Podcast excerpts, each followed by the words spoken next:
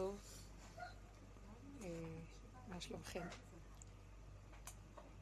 כאילו, פעם בשבועיים אנחנו מתגשות, אבל בכל אופן אתם, אפילו שאנחנו מתראות פעם בשבועיים פה, ברותם, אתם לא כל הזמן, כולנו, כל הקבוצות ביחד, מחוברים ומקושרים עם תהלוכת הדרך שאנחנו הולכים בה, וכולם חוות את אותו דבר, הפלא ופלא, בכל המקומות שאנחנו מגיעים ומדברים. זה חוט מתמשך שהוא נוגע בכולנו. ומה שאני יכולה לומר הוא שאנחנו נוגעים בגבול סוף הדרך. אולי יש כאן כמה פנים חדשות, גם אלה שאולי שומעים, וגם שזה מתבקש תמיד בתחילת השיעור שאני אתן איזה סקירה כללית מה אנחנו בעצם עושים בשיעורים האלה. והמטרה של השיעורים היא לא אה, להגיע למדרגה או להשיג איזה מעלה.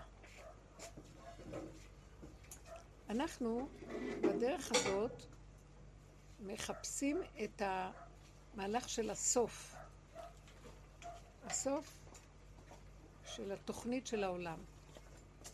ואנחנו מביאים לזה סימוכים מהתורה, כי בתורה זה לא גלוי. לא גלוי העניין של אליהו הנביא ומשיח בתורה. זה מועבר לנו במסורה, שמשה קיבל תורה מסיני, ומסרה ליהושע, ישוע הנביאים ועם הסכנים, זקני הכנסת הגדולה. זה לא שום, התורה, כולם קיבלו אותה, אבל את מה שמסתתר מאחוריה. אז אם אנחנו יודעים שיש כזה דבר במסורה היהודית, שזמן של אליהו הנביא ומשיח, אז מאיפה לוקחים את זה? מה זה סיפורי סבתא? זה לוקחים את זה ממה שהשם גילה למשה רבנו עם כל התורה שהוא נתן לו. כל התהליכים של כל הדורות וכל ההשתלשלות, אפילו שזה לא כתוב בתורה. למה זה לא כתוב בתורה? למה לא כתוב בתורת משה על אליה הנביא ומשיח? איפה זה מוזכר? בכתובים, בספר מלאכי. מלאכי הוא נביא, אחד מהתרי עשר הנביאים שהיו לישראל. היו עוד הרבה מאוד נביאים שלא מוזכרים, אבל אלה הנביאים המוזכרים, הם קיבלו נבואות בשביל כלל ישראל. היו גם כל מיני נביאים פרטיים, שכן היה להם כוחות נבואה, אבל אלה הנבואות שהם הביאו בשביל כלל ישראל. ומלאכי היה הנביא האחרון מכל המלאכים, הנביאים, היה הנביא האחרון, שבספר שלו, שהוא האחרון הנבואות, הוא מביא את הנבואה האחרונה. הוא האחרון הנביאים עם הנבואה האחרונה. מה הוא אומר? הנה אנוכי שולח לכם את אליה הנביא לפני בוא יום השם הגדול והנורא. וכן, וישיב לבבות על בן אדם, כן, וסוף הפסוק. הנה אנוכי שולח לכם את אליה הנביא לפני בוא יום השם הגדול והנורא, שלפני בוא משיח. במילים אחרות בסוגריים, לפני בו משיח, יום השם הגדול והנורא. זאת אומרת, הוא אומר לנו שנבואה מזה שבעצם שייכת גם למסורה, שמדורות גם אברהם אבינו חיכה למשיח. אתם יודעים? אברהם אבינו גם חיכה, הוא חשב שבדורו הוא יכול להיות משיח. גם יעקב אבינו, גם יצחק, אבל באיזשהו מקום יש זמן כנראה שהוא מתגלה. אז אחרון הנביאים וסוף הנבואה שלו אומר את ה... מה יקרה בסוף? אליהו הנביא הגיע ומשיח. אז אנחנו שואלים למה זה לא כתוב במפורש בתורה? כי תורת משה היא בעצם באה לתת לנו את המצב של התיקון לפני בו משיח, לפני בו אליהו הנביא.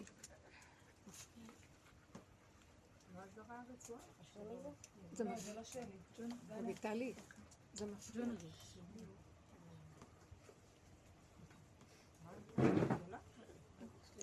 זאת אומרת, אני רוצה רגע לדייק, כי אני רוצה לעבור על הרצף של מה שאנחנו מדברים פה. התורה לא מזכירה שום דבר מעניין של אליה הנביא, ולא מזכירה שום דבר מעניין של משיח. למה? אבל מהתורה אנחנו לומדים הכל. אמנם יש בה את הכל, אבל זה סמוי ולא נגלה. למה זה לא נגלה?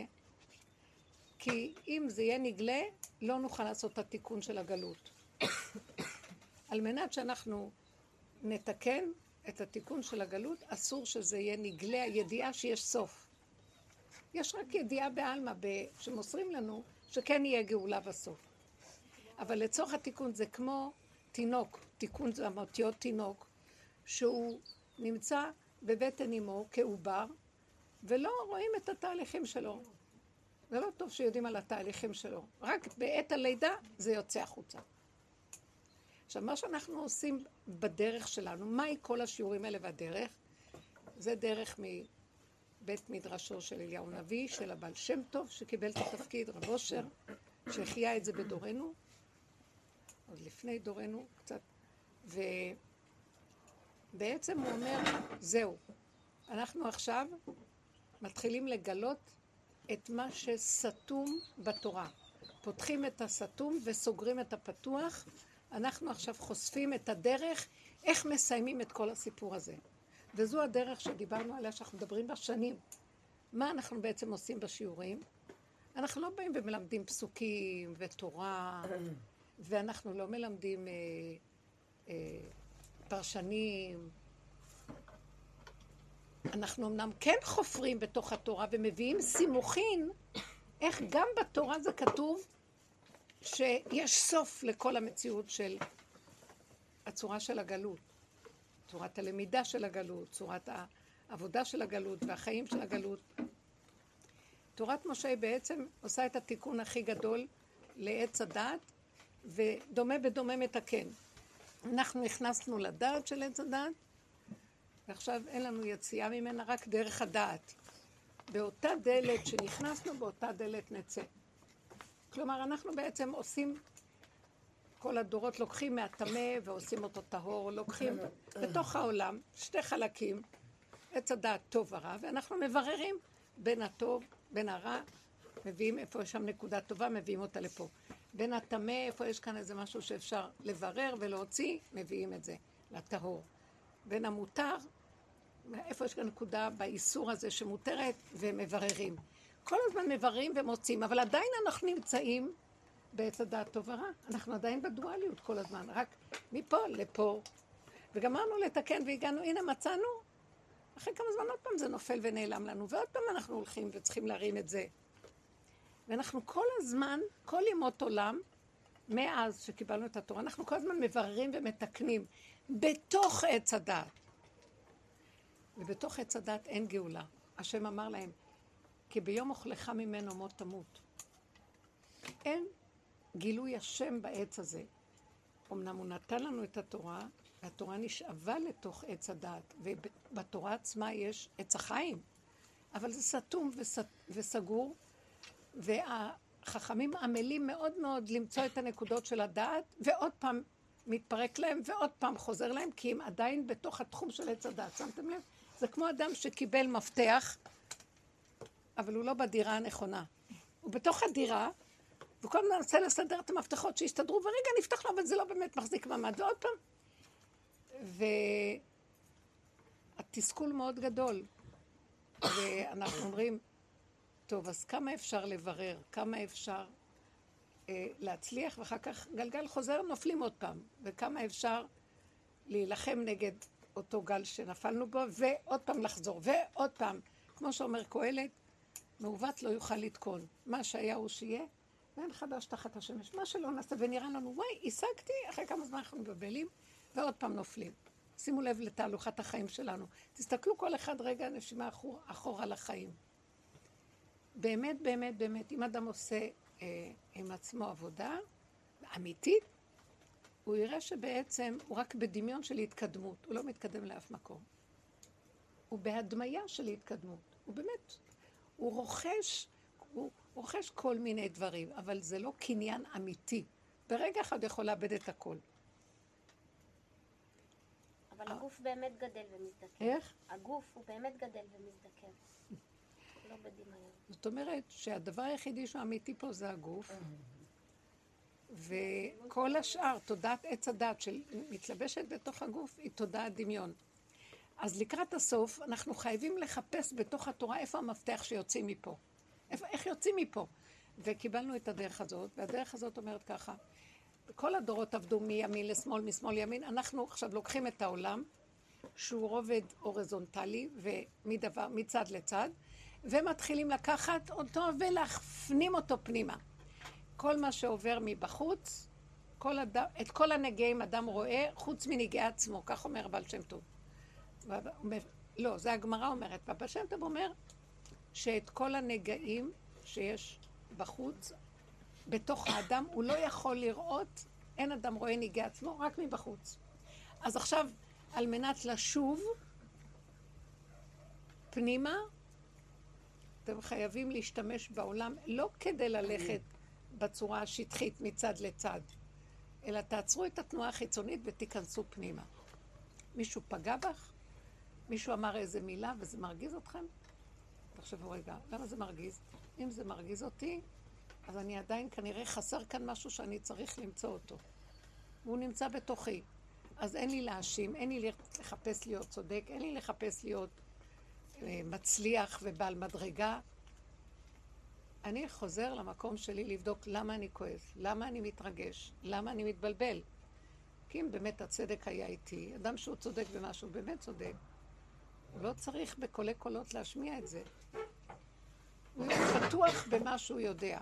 אם זה מתקבל, בדבר, במקום שאין הדבר נשמע, אל תאמר, אם זה נשמע, תגיד, אבל לחזור ולהגיד ולהתווכח ולריב על הדבר, זה חוסר ביטחון במה שאתה יודע ואתה בטוח שאתה יודע.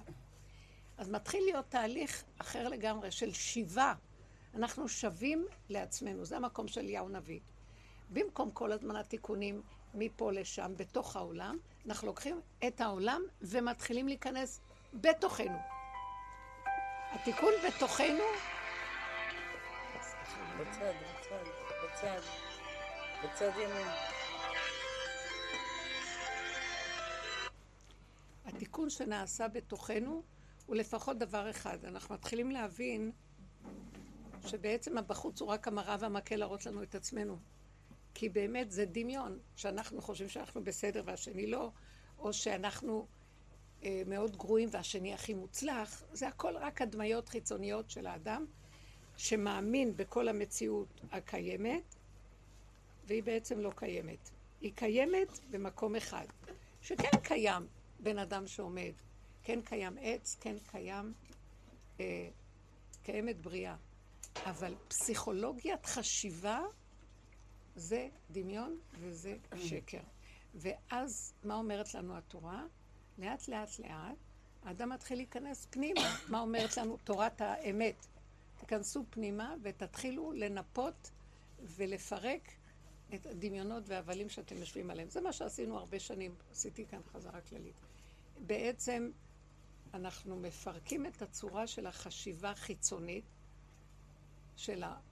למדנות, גם בתורה, גם במוסר, גם בכלל בעולם, ומתחילים להבין שמספרים פה איזה סיפור. נכון שיש מצוות, נכון שיש נקודות של אמת, אבל הן נקודות קטנות, פשוטות, שצריכים לקיים אותן בפשטות. כמו שהעץ בבוקר נראה אחרת מה שבלילה, או שהציפור מצייצת בבוקר, בלילה ישנה. יש רגעים ויש יש נתונים נקודתיים נכונים. כל מה שאנחנו עושים מזה משמעות, פרשנות, השגות, הבנות, זה התוספת והתודעה של עץ הדעת. היא מתרחבת, מתגדלת, היא נכנסת להרבה הבנות ואפשרויות, משמעויות, והיא מאבדת, ואחר כך התרגשויות, והיא מאבדת את הנתון הקטן הראשוני הפשוט. אז בא אליהו הנביא ואומר לנו, תחזרו, שובו, שובו אליי והשובה עליכם. אם בתוך הכדור, אנחנו גם עושים כל הזמן תשובה, שנפלנו מהחוק ונחזור אליו, אבל עדיין אנחנו בתוך עץ הדעת. פה אומר לנו, זה הדרך לצאת מעץ הדעת. מהו עץ הדעת אם כן?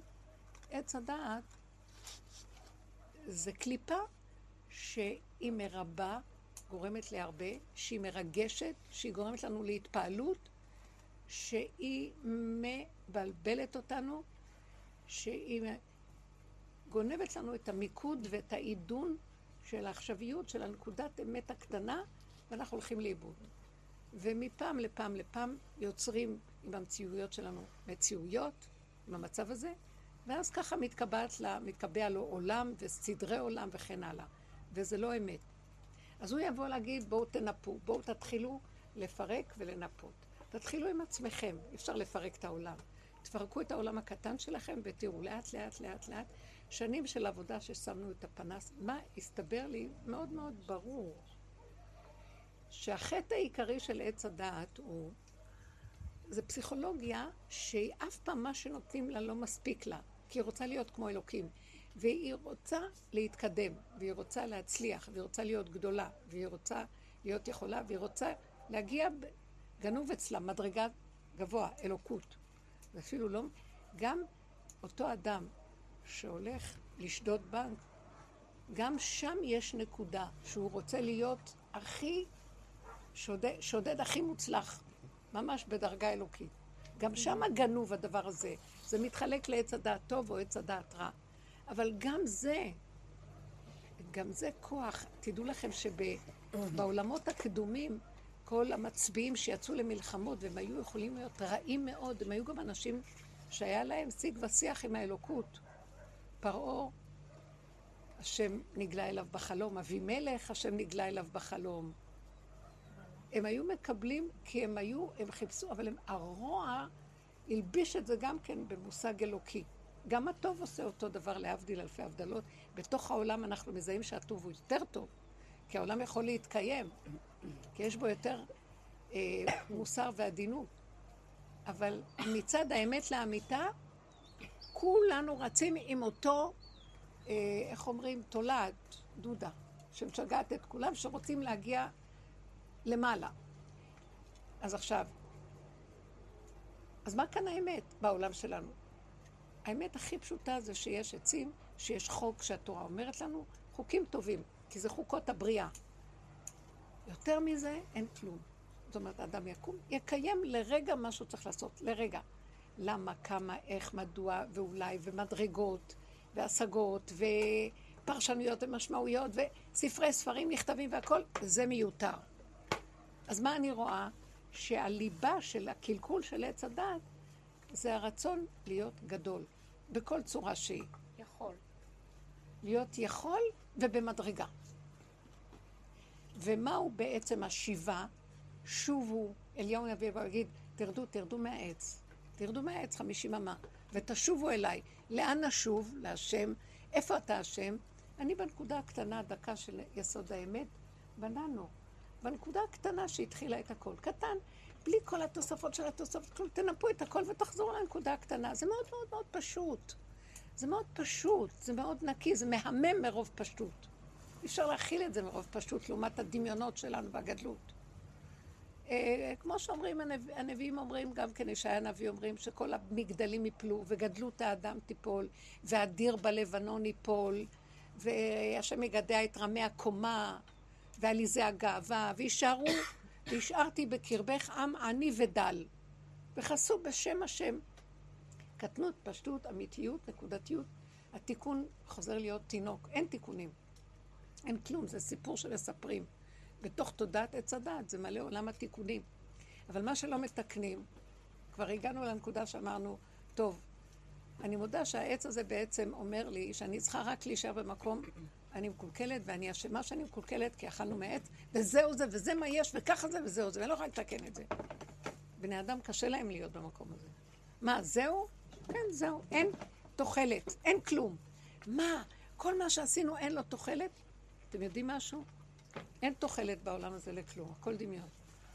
וכשאדם בבגרות נפשית מקבל את זה ולא מתבלבל מזה ונושם, אז מראים לו איפה נמצאת האמת, שהיא תודה אחרת לגמרי.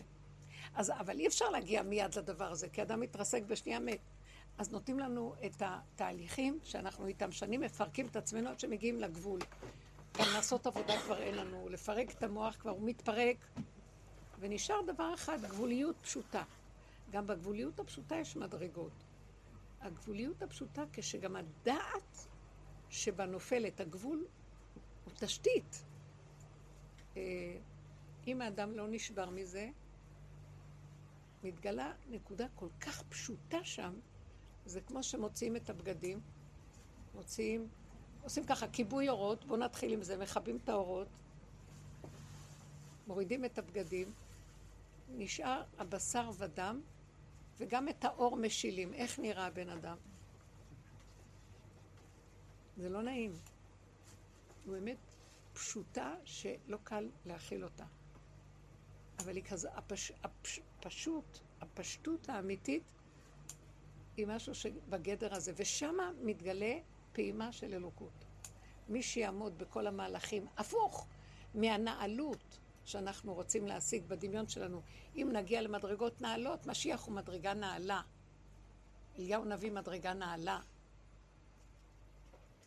הפוך, שום נעלות. הם הסתובבו כאנשים תימונים שאין להם בכלל, לא נראים. דוד המלך היה נבזה וחדל אישים. את חולנו, ישעיה הנביא מתאר אותו. את חולנו הוא נשא.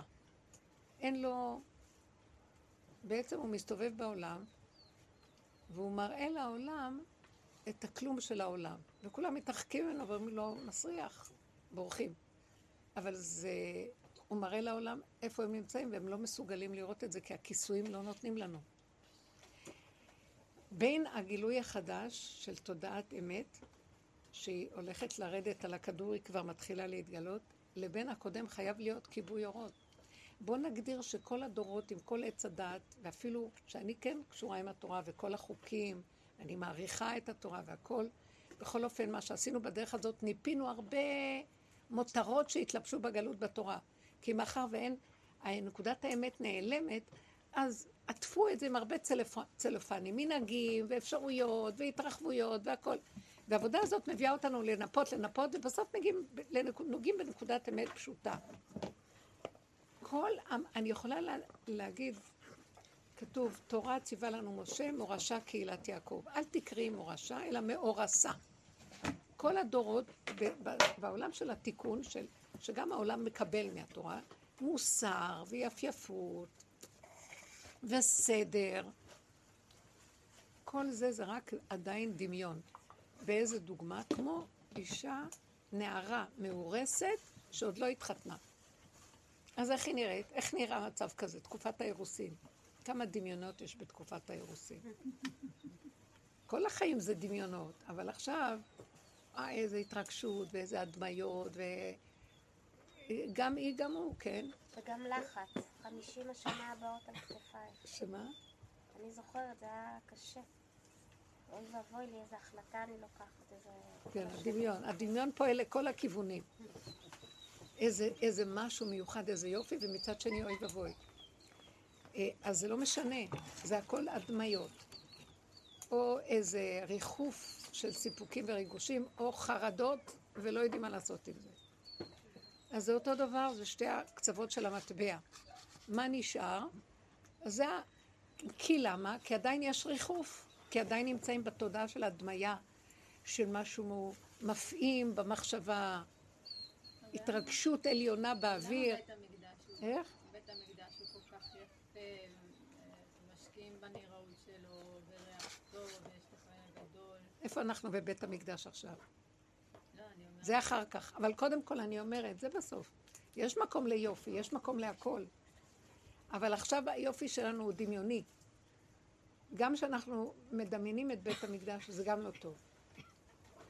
אנחנו, שימו לב מה אני אומרת, התודעה כאן היא הרבה דמיון, היא הרבה געגועים, היא הרבה כיסופים, וזה לא אמת.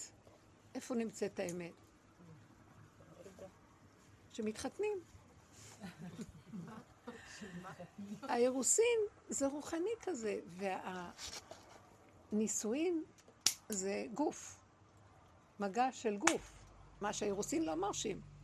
ואז הוא אומר לה באירוסין, הרי את אסורה על כל העולם, וגם לי את עדיין אסורה. בקידושין הוא אומר לה, הרי את אסורה על העולם, אבל לי את כבר מותרת. זאת אומרת, יש כאן.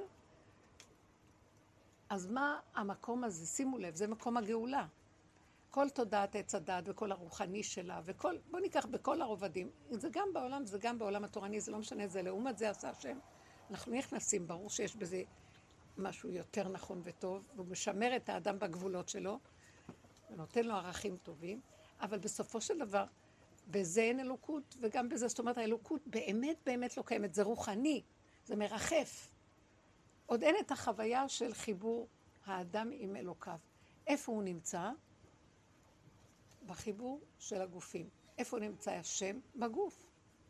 וכל דורות העולם, ברגע שאנחנו רוצים להיות שם, שם, ואפים לגובה, לגדלות, להישגיות שנמצאת, שאין לה גבול, כי אתה מגיע למשהו, אחר כך אתה אומר עוד. אין אדם מת וחצי תאוותו בידו, ועוד, ועוד, ועוד. משמע שאין מקום שאני יכול להגיד, הגעתי. בו בזמן שהגוף זה גבול. מה זה גבול? הנה זה. פשוט. חושי, קיים, פועם. אה? ומעצבן. ועכשיו, לא, למה זה מעצבן? זה שיוסיפה את המילה מעצבן, כי עדיין אני בתוך תודעת העולם, ושיש לה גוף. אז הגוף מפריע לי לריחוף, הוא מעצבן אותי. הגוף לא נותן לי לברוח, ואני לא יכולה לסבול אותו, כי הוא פשוט מדי בשבילי. ואז הוא אותו דבר, השם אומר, אני כל כך פשוט, שתשיגו אותי, לא תאמינו, אתם פשוט תתעלפו. מרוב שהפשטות הזאת תהמם אתכם. עולם כמנהגו נוהג, אומר הרמב"ם. פשטות. ככה. אבל לא ככה של דעה והרגשה. אין בחירה, אין כלום. זה מציאות. כל ההכנה שאנחנו עושים לפרק את כל הדמיות שלנו, זה כדי לפגוש את הרגע הזה. וכשפוגשים את הרגע הזה, זאת אומרת, כדי לפגוש את הרגע הזה, מה אנחנו צריכים לעשות?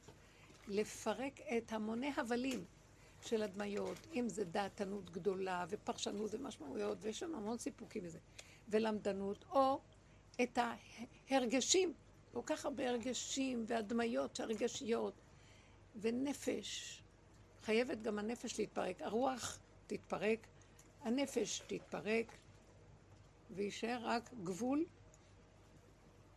גוף האדם. זאת אומרת, התודעות קיימות, אבל הן יהיו קטנות, קטנות, קטנות, והם ילכו ויצמדו לדפנות של הגוף, עד שלא יהיה שום דבר. האדם כזה, איך הוא חי, ממה הוא יחיה? מהנוכח הפשוט, הקיומי, איך שזה ככה. וזה קשה למוח שלנו לתפוס. מה, בשביל זה עשיתי את כל העבודה? אני רוצה במוחה שזה מדרגה. אז יגידו לו, אין מדרגות. תקשיבו, אתם לא מבינים לאיזה שוק האנושות הולכת ל- ל- לקראת איזה שוק, שהכל יתפרק. אם אין הכנה זה מסוכן. יישאר הדבר הטבעי הקטן הפשוט, הכי מצומצם וקטן, המוכח המציאות, מוכח הקיומיות המציאותית. אוכל אני חייב, הרגע. לישון אני צריך, אני ישן. הערנות, הדריכות, הנוכחות, הדופק דופק, וזה הקיום. וכל רגע הוא מתחדש, ואין לי דעה עליו, ולא שייך לי פה כלום, כי אם יש לי דעה, היא ישר משייכת את זה לי, ואם יש לי הרגשה, זה שלי, ואז את אומרת, זה מעצבן, בגלל שזה שלי. ואם כאן לא כלום לא שלי, מה מעצבן אותי? למה, למה אני צריך להתעצבן? אתם יודעים מי אני באמת? נשימה של רגע בתוך גוף. והנשימה הזאת ניזונת ממערכת של סיבות שהבריאה נותנת לה, השם נמצא שם. הפעימה של השכינה והכוח המחיה, חיות. מדרגת הקיום, החי... החיות של אנרגיית החיים פה. זו מילה נרדפת, אנרגיית החיים. אנרגיה זה גם חיות. אנרגי זה חיות, לא? מה זה? מה זה? מה זה באנגלית אנרגי? אנרגיה. חיות. חיות של החיים. חי החיים. חיות זה חיות. אותו דבר. אנרגיה זה תנועה. תנועה. מה ההבדל? ומה זה אנרגיה? זה מסת החיים, מסת ה... אי אפשר, זאת המילים, זאת חוזר להכל. זה... המוח משתמש במילים. אז זה מה שישאר. עכשיו, אם אנחנו לא עושים את כל העבודה שעשינו ומקבלים הכנה לזה, זה שוק. אנשים יאבדו אשתונות. הם התייאשו מהחיים, דיכאונות. למה אני פה? מה התכלית שלי פה? מה אתה שואל שאלות? מי שואל אותך למה אתה פה לא פה? מה התכלית? אין תכלית. באמת, באמת, כי ככה וזהו. תינוק לא של אני פה, יש לי תכלית. הוא שמח, נהנה. כל רגע שהוא נהנה, עצם ההנאה שלו, זה התודה שהוא אומר לבוראו שהוא נמצא בעולם. אפילו לא מביע את זה במילה או שבא כתוצאה מדעת. הדעת מביאה מילים. פשטות קיומית שיש בה חיות והכרת הטוב, שמחה קיומית. עכשיו, אנחנו לא רוצים לחיות בלי חוכמה ובלי דעת, אבל כדי לקבל את האור החדש חייב להיות כיבוי אורות של הישן, של תודעת עץ הדעת. כי זה הדמיית אורות, זה לא באמת אורות. את זה כבר נוכחנו הרבה פעמים בעבודה כאן. כולם, זאת, אני אתרס, וואי, איזה חיות יש לי. אחר כך מתחתנת. וואי, החתונה, איזה אורות, איזה זה, איזה התרגשויות. תשעים אחוז הולך על ריצות על החומר ועל קניות ועל זה. אחר כך נופלים לתוך השבוע הראשון או השני. זה לא פשוט. וככה כל מיני דברים שאנחנו עושים. הם מתרגשים ואחר כך נופלים לתוך זה, ואז למה עשיתי, מה עשיתי, מי צריך את זה, למה צריך את זה, מה התכלית, לא התכלית. מי שואל אותך שאלה בכלל? למה התחתנת? יכולת לא? לא. למה, למה רציתי בכלל ללדת ילדים? למה נולדתי בכלל? מישהו שואל אותך. מה אתה עושה את הכל מדי שלך? תודעת עץ הדעת מתעתעת באדם כאילו הוא אלוקים של עצמו והוא עושה מה שהוא רוצה. בסופו של דבר אנחנו באמת נגלה שהאלוקים בתוכנו והוא, ואני והוא דרכנו, זה דבר אחד, אבל זה אחרי כל הסיבוב הגדול. וכשנעשה את הסיבוב הראשון ולכבה אורות יתחיל להיות גילוי האור החדש. כי אי אפשר ששני האורות האלה ישמשו בערבוביה, זה לא אותם, זה לא אותו תקן של אורות. אז כשמכבים אור, איך זה נראה? דרך אגב, בזמן הזיווג צריך לחבר אורות לפי ההלכה. לפני שמתחברים, של... בניסויים, בוא נגיד, לפי הסדר התורני. יש כיבוי אורות. חייבים לחבות את האור הקודם, כדי לקבל את החיות הנכונה. זה בהידלק אור אחר. אז אני רוצה לנסות לחפש הדמיות קצת למה שאני מנסה להביא אותנו פה בדיבור. איך הלכה למעשה יראו החיים שלנו עכשיו? שמגיעים לגבול. גן ילדים. איך? גן ילדים. זה בלגן, זה לא כזה פשוט. בואי תסבירי למה. למה את רואה שזה בלגן? לא, אני מנסה לחשוב על, על מה שאתה... כאילו, כן. את אומרת שזה כמו ילד. קחי ילד, הוא חי את הרגע, ויש לו את החיות של הרגע. אבל סתם, אני נבדת בגני, ואני אומרת, שמי, זה... לא יודעת, לא נראה לי הרבה כאלה ביחד. לא, זה... זה לא אמיתי, את אומרת. זה לא יכול להיות. נראה מוזר. כי אני חיה בעולם, אני חיה עם אנשים, אני חיה עם הסובב. מה את רוצה? מה זה להגיע למקום כזה? מה זה? אני אוטיסט. כן? לא שאני אוטיסט. בתוכי יש את הכוח של היחידה הזאת, שאני צריך לגוע בה. אמנם אני לא... לגמרי אה, מביא אותה לידי ביטוי חיצוני, אבל לפחות אני נוגע בה, וכשאני נוגע בה מתחבר לי שאני מבזבזת את החיים שלי הרבה על כלום. ולמה? אז מישהי אמרה אתמול, ובאמת נכון בשיעור היא אמרה, שהיא מזמין, מישהי שהרבה שנים איתן, מזמינה אה, את הילדים שלה לשבת. אז הם באים והיא שמחה להזמין אותם. והיא שמחה שהם באים, והיא גם שמחה לתרוח עבורם. היא שמחה בזה. באמת, ולאחרונה קורא לי, אחרי שהם הולכים, אה, נשאר אצלי שאלה, מה יצא לי מכל זה? למה הזמנתי? מה יצא לי מזה? בכל הדורות או בכל הזמנים היא לא שואלת למה. כי זה עושה, יש שיממון לאדם, הוא לא יכול לחיות בלי. פעולות ועשייה ואנשים ודיבורים ונחמד וחסד, ואפילו יש איזו שכינה בתוך כל זה שבאים אורחים, כן. אבל כשנוגעים בנקודות האמת של היחידה, היא יותר מדויקת. והיא אומרת, נכון, אכלו, שתו, הלכו וזה. אבל אני, כשהגעתי כבר למדרגות של התבוננות וניפיתי הרבה, אני מזהה שאני עובדת סתם. למה? כי עם האדם הזה, אין, אין לי הרגשה של... הוא לא מבין אותי, הוא בא, הוא מנצל אותי, אוכל, שמח. הוא חי, היא אמרה לי ככה. אה, הם אכלו. אני, אבל אני עשיתי הכל בשמחה. תמיד אני עושה בשמחה הכל, אבל בסופו של דבר פתאום קלטתי. מה יוצא לי מזה? אני מורידה, אני מעלה. אני, הם ביקשו שהמזגן יהיה דולק, וכל הגוף כאב לה. אני הייתי לבד, לא היה כואב לי הגוף אחר כך מהמזגן הזה. דוגמאות כאלה. פתאום היא קלטה איפה נקודת האמת שלה באמת בתוך כל המהלך הזה. אז היא אומרת שאני בעצם איבדתי את עצמי בתוך זה. וזה סדר הדורות. אני אימא ואני זה, וככה יש סיפור שמספר ואני מתמסרת, או אני אישה לבעלי. אז תבוא התודעה חדשה ותשאל, אז איפה את בתוך זה? איפה אתה בתוך זה? אתה יודע למה? כי אני נמצא בתוך את ואתה. לא שמה. גם יש בזה אור בשמה, אבל זה הדמיה של אור. האור האמיתי זה, מה איתך? טוב לך זה, שמח אותך, אתה חי את הנקודה שלך, אתה מצרף גם אותי לתוך העולם שלך, או שאתה חי בהדמיה של אור, שיש גם איזה שכינה. החכמים מתארים את המציאות שיש מה שנקרא זיו של השם, ויש מה שנקרא השם בכבודו ובעצמו. אז אנחנו חיים בזיו, אפילו שאנחנו עושים מצוות וזה, בסיפוק, בזיו, בהרגשה שעשינו ומגיע לנו ואנחנו עושים וי, והתחושה של צדקות והכל. זה לא זה. לחיות עם התמצות של ליבת הדבר, האנרגיה עם היעלום, לא מה שסביבו, האור שהוא מפיץ, גוף הדבר, צריכים לפרק את כל הסיפור הזה. ולהישאר, רגע, ולהישאר בנקודה הפשוטה,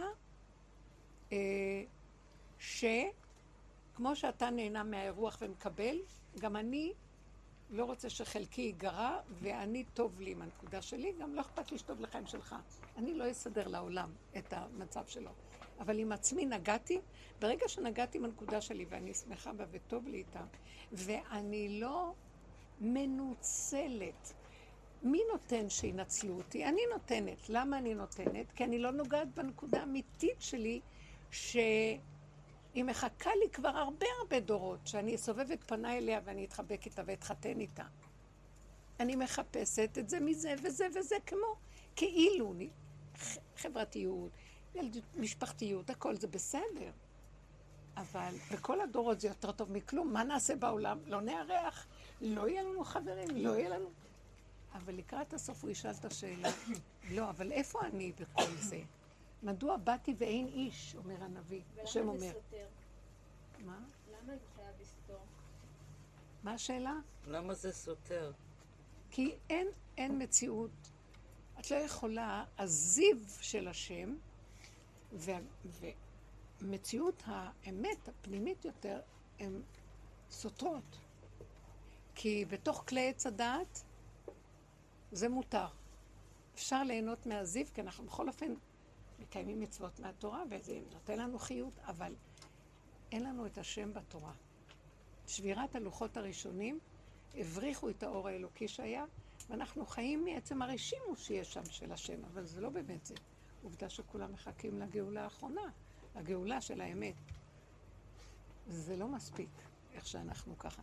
האם אני מדברת אליכם או שאתם לא... אבל זה נשמע שכביכול יכולה להיות אותה שבת, אבל הבן אדם שונה בפנים. אבל מה? האישה, כשהיא מתחתנת עם הנקודה שלה, אז השבת תיראה לה אחרת. אבל היא עדיין יכולה להריח, ויכול להיות. אז בסופו של דבר, זה לא אמרנו, היא אומרת, למה לי כל המאמץ הזה? מה יוצא לי מזה? זה לא אומר שהיא לא תארח אותם. זה אומר שהיא תיכנס יותר פנימה, ו... בת בבת שהיא עושה את הפעולות שלה, היא לא תדלג על הנקודה הפנימית של עצמה, ותהיה מקושרת איתה. זה כבר ייראה אחרת. היא לא תצפה אם הם יבואו טוב, ואם הם לא יבואו גם טוב. אם יהיה טוב, ואם לא יבואו גם טוב, כי לא נעדר ממני מאומה. אני לא מחפשת את זה על ידי הפעולות החיצוניות. מה, לגדל ילדים זה מאמץ. הוא עונג, אבל... סליחה, תיכנסו יותר פנימה ולא לדבר בשטחיות של העולם. אנחנו כבר הרבה שנים חתכנו את העצמות שלנו ואת הבשר ודם כדי להגיע לנקודה הזאת. והשאלות שמפגיזים פה זה שאלות שבאות מעץ הדעת. זה שאלות של, אז למה? אבל כמה ואיך? זה לא מתאים פה.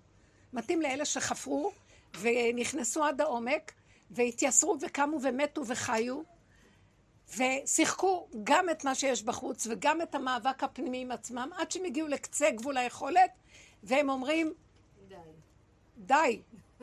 אני משקר לחיים שלי עם כל המערכת הזאת. כן. אני משקר את החיים שלי. אבל זה התורה, זה התורה. לא. זה התורה בלי השם. אני רוצה השם בתורה. רצוננו לראות את מלכנו בתורה. בבקשה.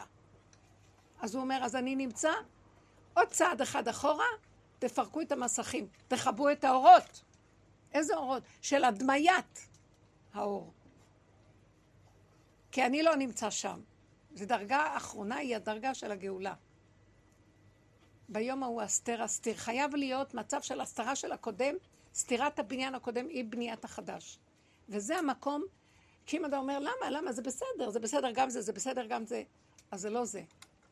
כי אנחנו משחקים ככה, כל הזמן מזגזגים. קודם כל, בוא ניקח את הרובד הראשוני של העולם בחוץ, שלפני שהגענו לדרך. עשינו מצוות והזדהנו, עשינו חסדים והזדהנו, עשינו מצ... מעשים טובים והזדהנו.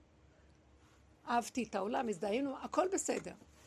אז בא אליהו נביא ואומר, יפה, אבל כל הזמן מזהים את עצמכם עם הטוב, ואיזה פחד וחרדה יש לכם שאתם לא בטוב. או שמשהו קרה לכם, ונגעו בכם, ואיבדתם במוחש את החיובי שלכם, ואתם מאבדים את החיים, ואתם בסבל. למה אתם לא שואלים לעצמכם? למה אני בסבל? כי אם הייתי באמת אוחז במשהו שהוא קיים, קניין, אף אחד לא יכול לקחת לי אותו. למה אם כן אני בסבל כאשר זז לי משהו? ואם אני אומר, השם, השם, כשהכל הולך לי, איפה נעלם לי אותו השם שמשהו לא מסתדר לי? אף פעם הוא לא היה לי באמת. כי הוא היה מותנה, הדמיה. השם זה בכל תנאי, אין, אין תנאי. איך שזה ככה. בלי חיובי שלילי. אז עכשיו, אז אני רואה שאני תלוי, ושאני בסבל גדול מאוד. כי אף פעם אין לי ביטחון, כי נראה לי שהגעתי ומחר אני יכול ליפול. סוף הדורות יבוא איזה אור שיגיד לנו, אליהו נביא ויגיד, אז זה לא באמת האמת. זה חיובי, צדק משמיים נשקף, זה טוב טוב, יותר טוב בעולם להיות פה, מה שלהיות בשלילה וברשעות של העולם, אבל עדיין זה עולם, ובורא עולם הוא נמצא במקום אחר, הוא לא בתודעה של עץ הדת. גם בתורה הוא תמיד נמצא, אבל הוא מוסתר, מוסתר, מוסתר. בריבוי פרטים ופעולות, והישות שלנו גונבת. יש, אנחנו עושים מצוות, אבל אני מרגיש שאני צדיק, אני מרגיש שאני טוב, אני מסווג, ההוא לא, ההוא פחות, ההיא יותר, ההיא, זאת צנועה, זאת לא הכי צנועה, זאת לא קרה. זה לא השם. אני השם לא שניתי, אין שניים פה אצלו. ואני בדואליות. אבל הדמתי אותו שהוא חיובי. אם אני השם, סידרתם אותי בחיוביות שלכם, מה אני? סידרתם לכם השם כמו המוח שלכם. אז אם אני כמו המוח שלכם, אז אתם עובדים את המוח של עצמכם, אז זה אלוקים אני. אני לא בנמצא של המוח שלכם. אם אתם עובדים את המוח שלכם ואתם חושבים שזה אלוקים, אז זה עגום. ככה הגדרתם אותי במקסימום של ההשגה וההבנה שלכם, אז איזה מין אלוקים זה? אלוקים זה מעבר לזה, לא? לא, כי המוח הוא מוגבל, הוא לא יכול יותר מזה. אז אם הוא לא יכול, אל תחפש אותי, ותגיד אני לא יכול. וכשאתה לא יכול תגיד, אז אם אני לא יכול, אתה רק נתת לי מצוות, או נתת לי אה, לעשות חסד, או מה שלא נתת, וזה מה שאני עושה, הצליח לי טוב, לא הצליח לי גם טוב. שמעתם? למה אני שבור כשלא הולך לי? מה לא בסדר פה? כי אני רוצה משהו שנדמה לי שזה זה ולא זה. והלבשתי שם גם את השם. רבו שרי אומר, שיביתי השד לנגדי תמיד. זה לא השם. כי השם באמת הוא לא בטוב ולא ברע של עץ הדת, מה שאנחנו רגילים, זה מעבר לזה. ומי מחפש את האמת, זה בקו האמצע, זה לא זה ולא זה. וזה גם זה וגם זה, זה לא משנה. זה משהו אחר. כשלהגיע למקום הזה אומר, אז תצאו מהתודעה ותיכנסו בגבול שלכם. במקום שאין שם את הדעת הזאת. וזה כל התהליך שאנחנו עושים, צעד אחר צעד אחר צעד, אחורה פנה, לפרק ולא לרחם ולהישאר הרבה פעמים בלי כלום. מה שלא עשיתי בעבודה, חזרתי ועוד פעם עשיתי, עוד פעם עלה לי הפגם, ואמרתי לך כל כך הרבה עבודה, עלה לי עוד פעם הפגם, אז התשובה הייתה, מה את רוצה לקבל תוצאה? את עושה בשביל לקבל תוצאה?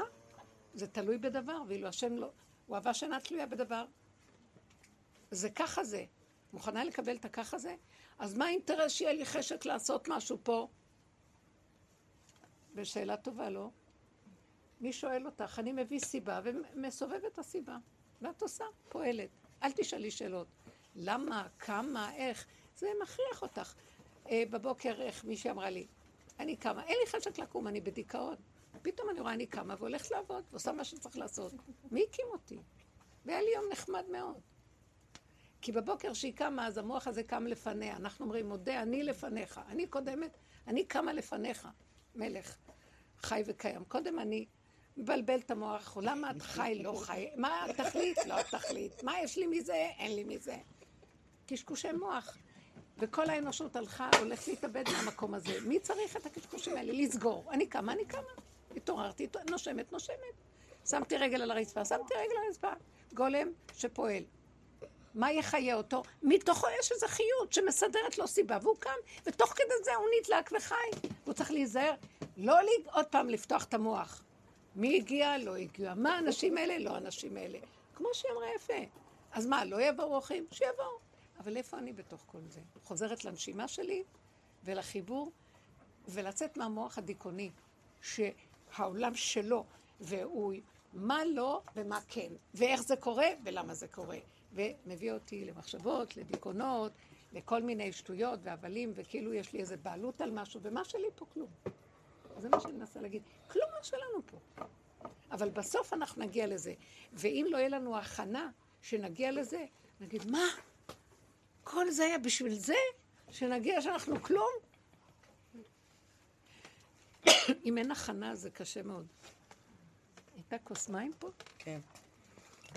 אם אין הכנה, זה קשה מאוד. עכשיו, ההכנה, מה עושה? אנחנו מגיעים לגבול. כל פעם זה מזעזע מחדש, כי התודעה הזאת קשה עלינו. אבל זה כבר פחות. כאילו, אני אומרת, זה כמו איזה אריה זקן שאין לו כוח אפילו לעשות נעימה משמעותית. אז יש לך ברירה, ככה זה וזהו זה. זה טוב. זה טוב. כי יראה כי אוזלת יד ואפס עצור ועזור. כשאדם יגיע למקום הזה, שיחבו לו האורות האלה של הסיפוקים, ריגושים, אבל לא, והוא ייגע במקום האמיתי, כאילו מישהו שואל אותך, זה עובדה קיימת, זה נקודה שלום. ואתה לא מתרגש מכלום, צוחק. מה, למה אתה צוחק? כי זאת האמת הפשוטה, יש לך נשימה, תגידי תודה, זה הכל. מה, מה, מרימה את המוח הזה והוא גולש למקומות. האדם הזה הוא כלי טוב שיכולה לרדת עליו, שיכול לקבל את התודעה החדשה. כי אין לו את הבועה הזאת שיושבת לנו במוח. תוכנה כזאת, שאנחנו חיים איתה פה, מקשקשת, בלי סוף. מה את אומרת, שירה?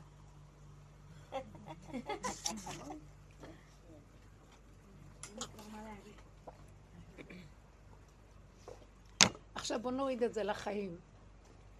מה שלנו פה, שאנחנו כל הזמן מגיבים ומתרגשים וחושבים ופועלים. נכון, יש לנו מבנה, לא יכולים לעזוב את המשפחה. מה, אז מישהי אמרה לי, שהם עשו יום הולדת לבת שלה. ואז, בת גדולה, בת שבע עשרה, שמונה עשרה, לא יודעת כמה. ואז האבא רצה להכין איזה ככה, נאום יפה לכבודה. והיא הכינה את האוכל, האמא, והיא בקבוצות שלנו הרבה שנים, עשרים שנה, היא ממש אנשים של אמת, של עבודה. ואז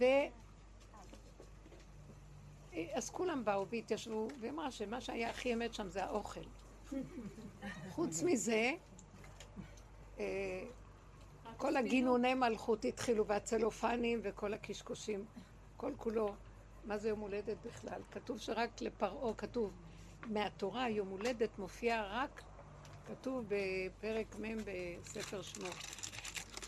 והיא ביום הש... לא, לא שמות, בראשית. פרשת ויגש, אני חושבת לו לפני, לא, לא, לא ויגש, מקט. שזה יום הולדת לפרעו. ואז הוא עשה משתה לכל עבדה, ואז הוא הרים את שר המשקים ושר האופים, משהו בסין.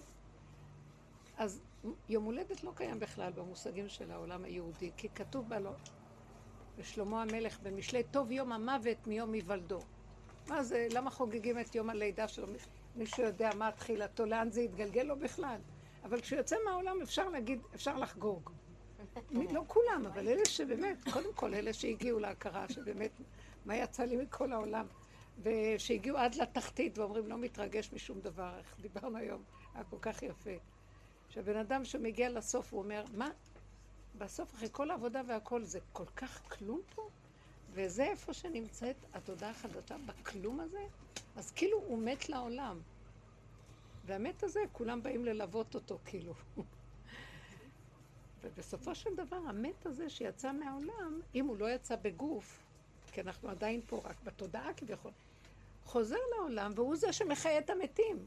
הוא מדבר איתם דברי אמת, הוא אומר להם נקודות. נמצא בעצם שהם המתים, והוא המחיה אותם, ולא הוא מת. הוא מת רק לשלב מסוים, כדי לחזור להראות לעולם. אבל חבר'ה, תקשיבו, אין פה חיים באמת, זה דמיונו. זה מה שמשיח יעשה פה. הוא מת לעולם, והוא חוזר לעולם, להראות לעולם, אה, למה אתה מתבזבז? החוצה הגשמה. למה את מעססת? מה, מה? הייתי צריכה לתת תשובה למישהו, והוא אדם כזה שהוא, יש לו את המקום הזה של המדרגות של האמת. למה את מעססת? מה את מפחדת ממנה? היא מפחדת ממך. ולא הבנו את הדיבור, ולרגע קלטתי מה הוא אומר. זה שפות כאלה ש...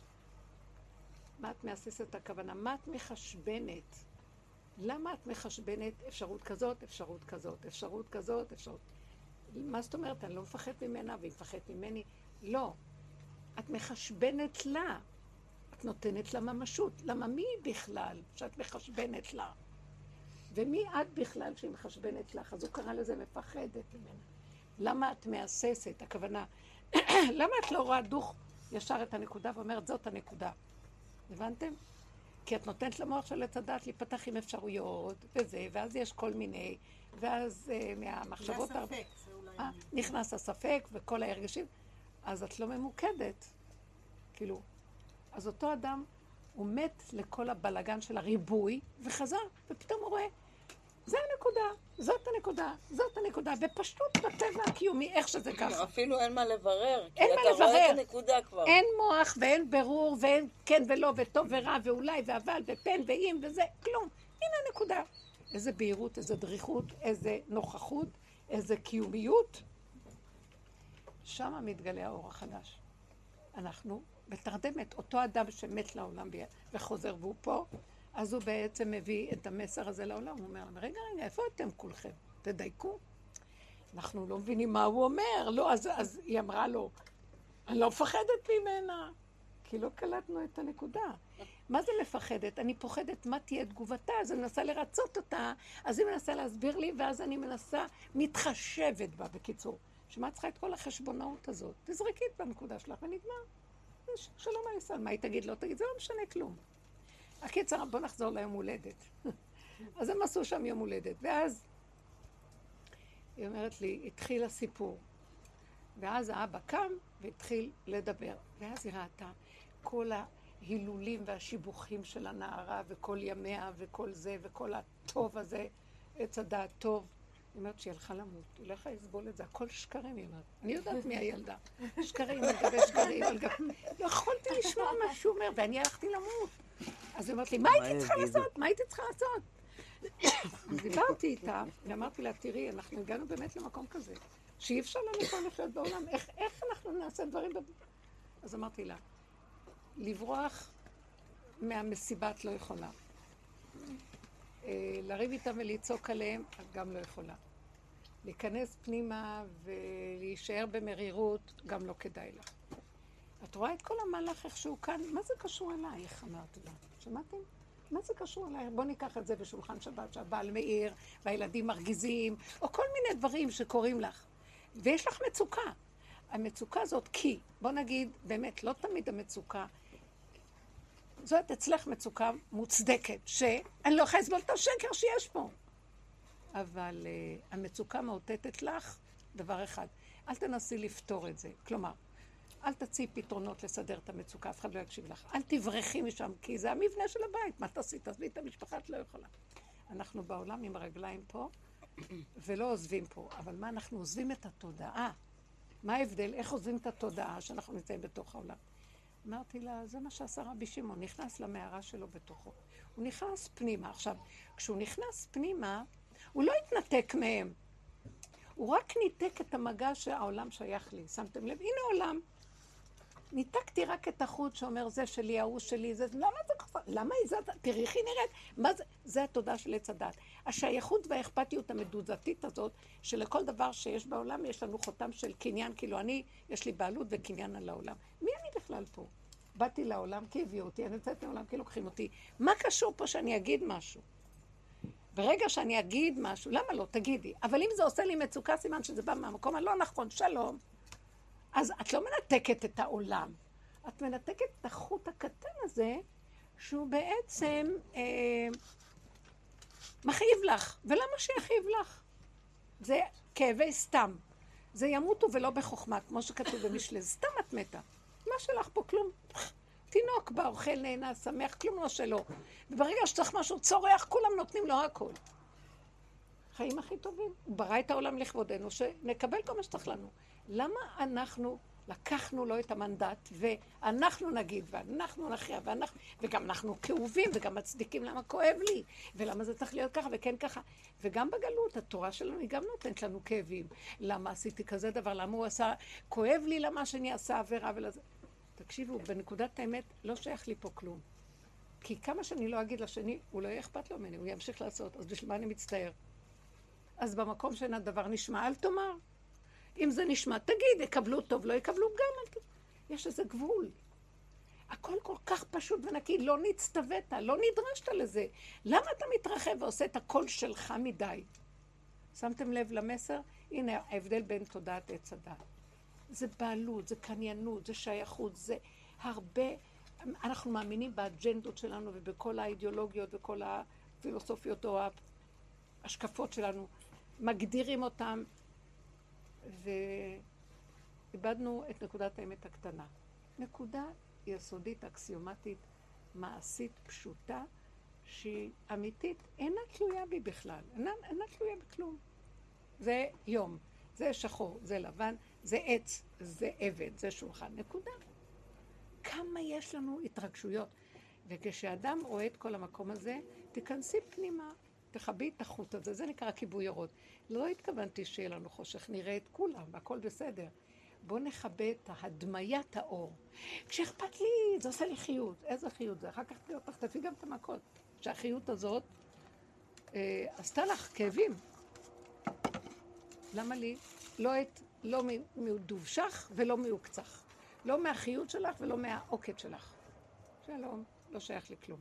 הנוטרל הזה, קו האמצע, זה מקום של אמת שאנחנו צריכים להיכנס בו, להשיל, לאט לאט משילים ולהיכנס בו בפשטות ולהגיד, רגע קרה משהו אחר, רגע לא קרה, לא היה ולא נברא ולא כלום. המוח לא מעבד נתונים, לא זוכר, גם הוא לוקח לנו את הזיכרון, כמו איזה דימנטים כאלה נראים.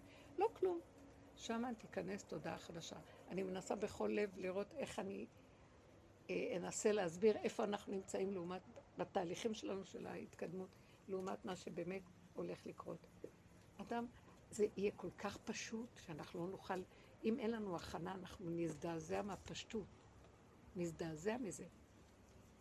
אה, כאילו אנחנו נשים את הדגש על זה שמתנו במרכאות לעולם, ולא שבעצם הם המתים ואנחנו החיים. דרגה אחת טיפה אחורה. כן, עזבנו איזה מצב. כי המצב הזה עושה לי כאבים. גם אני לא מצאה את הסיפוקים שלו, כי זה דמי, הדמיות. אבל בסופו של דבר, אז מה קרה? אז אני לא בעולם, אז מה יש לי? אז מה כלום? לא, אני כן נשאר בעולם, אבל אני לא שייך למנגנון הזה. זה הבני אדם שמשיח יזהה אותם, כי זה איפה שהוא נמצא, והם יהיו איתו, נוסק אליו. וזה... מחפשים עכשיו את האנשים האלה. הרבנית, אבל רבי שמעון, שהוא יצא מהמערה, שרף את העולם, הביקורת לא. אז הוא לא היה מוכן עדיין לצאת. זה כמו שאנחנו אומרים, כמה עבדנו, כמה עבדנו, איך יכול להיות שאנשים יעשו ככה בעולם? אז אומרים לי, מה העולם שלך בכלל? תחזרי אחורה, מיד שתגידי לזה לעשות ככה, לא לעשות ככה, ומה הוא לא וכן. מה אכפת לכם?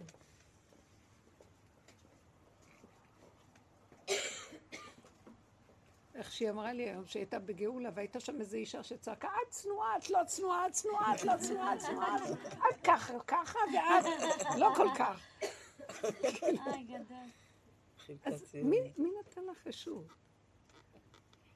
ואז בעלה, אז היא סיפרה את זה לבעלה, ואז בעלה חוזר ואומר לה, גם אני הייתי שם ושמעתי אותה, אבל לא הבנתי, אבל ראיתי שהאישה היא צנועה, מה היא רוצה ממנה? זאת אומרת, היא בדמיונה, אפילו שכל הכללים אומרים, היא עדיין, היא אומרת, לא, היא לא צנועה. יש לה איזו הדמיה רוחנית גבוהה, איך צריך להיות הצניעות. הגניבת דעת היא מאוד מאוד גדולה. ואז הגניבה היותר גדולה זה שהיא חושבת שהיא צדיקה יותר מכולם, שהיא יכולה לתת ציונים. אין גניבות דעת יותר גדולות, החיובי הוא הכי מסוכן, תדעו לכם. כי האמת היא כל כך פשוטה. מי אתה בכלל שאתה בא להגיד משהו? העולם הזה לא שלך. וגם בתורה, תדעו לכם, יש מקום. הוכיח, תוכיח את עמיתך. כל מיני כאלה, ורבי, שאמרו ל... שרבי עקיבא הגיע לכתוב הזה, אז הוא אמר, מי בדורנו חשוד שיכול להוכיח? שמתם לב מה הוא אומר? חשוד. אני יכול להוכיח מישהו, רבי עקיבא. כן יותר גרוע מכולם, אז איך אני אוכיח מישהו? עוד בדורו. מה, נוג... מה נאמר אנחנו פה עם כל הגניבת גדלות? איך הם עושים, לא עושים, למה הם עושים ככה, לא עושים ככה, מה קשור אליי פה שאני אביע איזה דעה? הדעתנות כאן כל כך גדלה וגברה, שכל היום זה מבקר את זה, והוא את זה, ואת זה, את זה, ואת זה, כולם יודעים הכל, וכולם מדברים, כולם מדברים, שמתם לב איך זה נראה? אי אפשר, אי אפשר למשול פה, אי אפשר לנהל כלום, כי כולם יודעים הכל, וכולם מבקרים את כולם, וכולם שמים עין על כל מה שכל אחד עושה, וכולם יודעים הכל. אז זה מועד ל... מה שרוצים מאיתנו כיבוי אורות. עכשיו, אני רוצה שנשים את זה בהלכה למעשה בחיים שלנו. אתם מבינים? עכשיו את יכולה לשאול. את יכולה עכשיו לשאול. או שהרגזתי אותך. מה את אומרת? אני שואלת לגבי הגבול והביקורת, כאילו זה... בעיניים שלי נראה לי כאילו בן אדם שהוא גבולי, הרבה פעמים גם יש לו ביקורת כזאת, כאילו, לא, אתה לא תעשה ככה, כן, אתה תעשה, כאילו, יש משהו בה. אני מנסה להבין איפה הגבול. אני אגיד לך איפה הגבול. את, את לוקחת וכולנו טועים בזה, לוקחים את עץ הדעת, ואומרים איפה הגבול שלו. בעץ הדעת אין גבול. אני אגיד לכם מה סימנו של עץ הדעת. הוא רואה את השני, שלישי, רביעי וחמישי. וכשאני מדברת על גבול, אני אומרת, את לא רואה אף אחד, רק את עצמך. על הגבול הזה אני מדברת. יפה. הבחוץ היה רק המראה להראות לי, כן אדם רואה ניגע עצמו, ומפעם לפעם לפעם, כשהוא נכנס לתוך המצב הזה, הוא מתחיל לסגל לעצמו כלים שרואים את עצמו. שמתם לב לזה? כאילו איזו מצלמה שקבועה בתוכנו, והיא כל הזמן מפריעה לנו, והיא אומרת, מה את באה להגיד עלה, הוא את יותר טובה, מה את... מפריעה לי, המצלמה שלי כל הזמן מצלמת. וכל הזמן אומרת לי, ומה את חושבת לך? ואני באה לבקר את השני שלי, היא ישר מחזירה אותי. זו המתנה שקיבלנו מהדרך. היא עוקבת אחרינו, יש מצלמה קבועה, מצלמים, רואים, רואים. אז uh, המקום הזה, אנחנו מדברים על הגבול שאדם מגיע למקום של עצמו בגבוליות. אם הוא רואה את השני, סימן שזה לא הגבול. זה כאילו גבול, ואז הוא בא להביע את, uh, את הגבול, חשיבתו, או גבול הרגשתו לשני. אבל הוא צריך לקחת את חשיבתו והרגשתו ולפרק אותם עד לגבול גופו. עד שהוא עכשיו בא להגיד למישהו מה שאומר, לא רוצה לצאת לו מרוב שהוא אומר, תשתוק, תשתוק, תשקר, תשקר לעצמך. האדם זהה את השקר של עצמו. זה דרך מדהימה, היא נתנה לנו כלים לזהות השקר ולהודות בו, וגם לא, גם לא לכעוס על עצמנו. אתם זוכרים שדיברנו בשיעור האחרון? אה, וואי, איזה שקרן אני, ואז אני אומרת לעצמי, אבל עד הקבר אני אהיה שקרנית, ומה שאני לא אעבוד זה יחזור ויהיה שקרנית, כי עם כל האמת שחיפשתי, אני עדיין אהיה בשקר. כרגע אני מוציאה את האף לעולם, השקר, הצרת של העולם מדביקה אותי, כי זה תוכנת השקר, אז אם כן, אני מקבלת את השקר שלי, מתה עליו, מחבקת אותו, אני והוא באחדות, אבל מה, אני נזהר לא להתראות בעולם כל כך. כי ברגע שאני אצא לעולם כמו זאת עם היום הולדת, ברגע שאני אגיד, אוי, מה הוא קשקש עם הקשקושים שלו? ומה הם עם המתנות המדיביליות שלהם וכל זה? לא רוצה להביע דעה, לא רוצה אה, לבקר, לדון, לשפוט. לא רוצה להתרגש ולא רוצה להתרגז. לא רוצה להסתבך. לא רוצה כלום.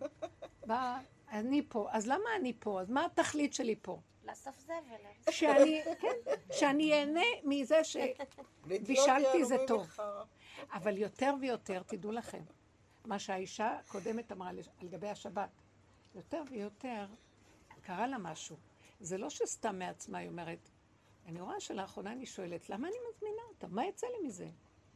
זה לא היא, יורדת תודעה חדשה שנוגעת ביחידה, והיחידה אומרת, חבר'ה, תתכווצו, תתחילו לנפות ולמיין את כל הגדלויות שלכם, הפעולות הגדולות שאתם עושים, כי אין לכם מזה כלום, מצוות כבר אין מזה. זה פעם היה בדמיון שיש מזה מצווה, ויש מזה משפחתיות, ויש מזה כלום. כל אחד אוכל והולך לעצום ולא אכפת לו מאף אחד. שמעתם? כך הוא אומר. זה, כאילו אמרתי לה, זה בעצם מראה, הנקודה הזאת, שיורד עכשיו אור שאומר, תרחפתם מדי, תתחילו למיין ולחזור לתכלית. יש לכם הנאה מאדם מסוים, אתם מרגישים שייכות, יש שם, כאילו, עם מי לדבר, יש איזה קשר של נקודה של... ש, זורמת עם, המג... עם המקום החדש שלך, טוב, ואם לא, אז מה? מה יש בזה שאוכלים ושותים, מקבלים, קשקשים דיבורים, זה מבקר את ההוא, וזה אומר לשון הרע, וזה... ש... אז מה יש לכם מכל זה? מה? מה? וזה קשה. יש איזו ברכה, בספר זאת הברכה, שמשה רבנו מברך את השבטים לפני מותו. ואני אוהבת לחזור על זה תמיד, הברכה הזאת לשבט לוי. וללוי אמר, תומך והוריך לאיש חסידיך, התומים וההורים לכהן הגדול, שזה שבט לוי, לקוח הכהן הגדול משבט לוי, וכן עוד כמה מילים. האומר לאביו ולאמו, לא ראיתי ואת אחיו לא הכיר ואת בניו לא ידע. למה? כי תורתך ישמרו ואמרתך ינצורו. ישימו כליל באפיך כתורה במזבחיך, אותם אני רוצה שהם ילמדו את עם ישראל מה זה האמת והתורה. הם יעבדו בהר קודשי. כי הם במדרגה שהם לא נגועים בכל המשפחתיות, ובכל... אומר לאביו ולאמו, לא ראיתי ואת אחיו לא יכיר ואת בניו לא ידע. מה זאת אומרת? אבל יש מצוות כיבוד הורים, ויש כאן משפחתיות וילדים, אני מכבד, אני נותן, אבל לא על חשבון נקודת האמת של היחידה שלי. שלום. היא חייבת להצטרף, וכל הדורות מדלגים עליה כי היא לא בנמצא. וכשאנחנו עכשיו מדברים אחרי כל העבודות שעשינו בגבוליות ובקצה, ואנחנו נוגעים בה, והיא בגוף הדבר בקצה, משם היא קמה, ואז אני שואל את השאלה, רגע, רגע. היא מפויסת, אני נותן לה את מה שהיא צריכה, אני מחובר איתה, התחתנתי איתה. אז מה יוצא לי מכל השאר? מה אני צריך עכשיו? התחתנתי איתה, מה אני צריך את כל הבחורות העפות מסביב? התחתנתי כבר. הנקודה הזאת של הנאמנות לנקודת האמת, היא החיבור של השם עם הנברא, לקראת הסוף זה הגילוי, אין יותר כלום. ומכאן תבוא הגאולה הכללית, קודם כל גאולת הפרט. אנחנו תמיד מדברים על גאולת הפרט, עבודת הפרט במקומו. וזו הנקודה שאנחנו חייבים לברר אותה ולהכיר אותה, והיא הולכת מדרגה לדרגה עד שמגיעה לגבוליות של הקצה. בקצה. עכשיו, זה לא אומר שאנחנו נברח מהבתים, זה לא אומר שלא... אבל זה אומר כל פעם, אני אומרת לעצמי, אם אני נוגעת בנקודת היחידה שלי, תקשיבו, בוקע משם אור חדש, אינטליגנציה חדשה, ששכינה, מלאך הסיבות מנהל אותה, זה חוק הטבע. הוא יביא אליי את האנשים עד אליי, אני לא רצה להגיד להם, אתם באים, אתם לא באים, מה איתכם, לא איתכם, כן איתכם. אני לא מחפש סיפוקים, לא ריגושים, אתם... אני פה. אתם שומעים? אני פה. מי שרוצה, אני פה. אתם מבינים מה אני מתכוון?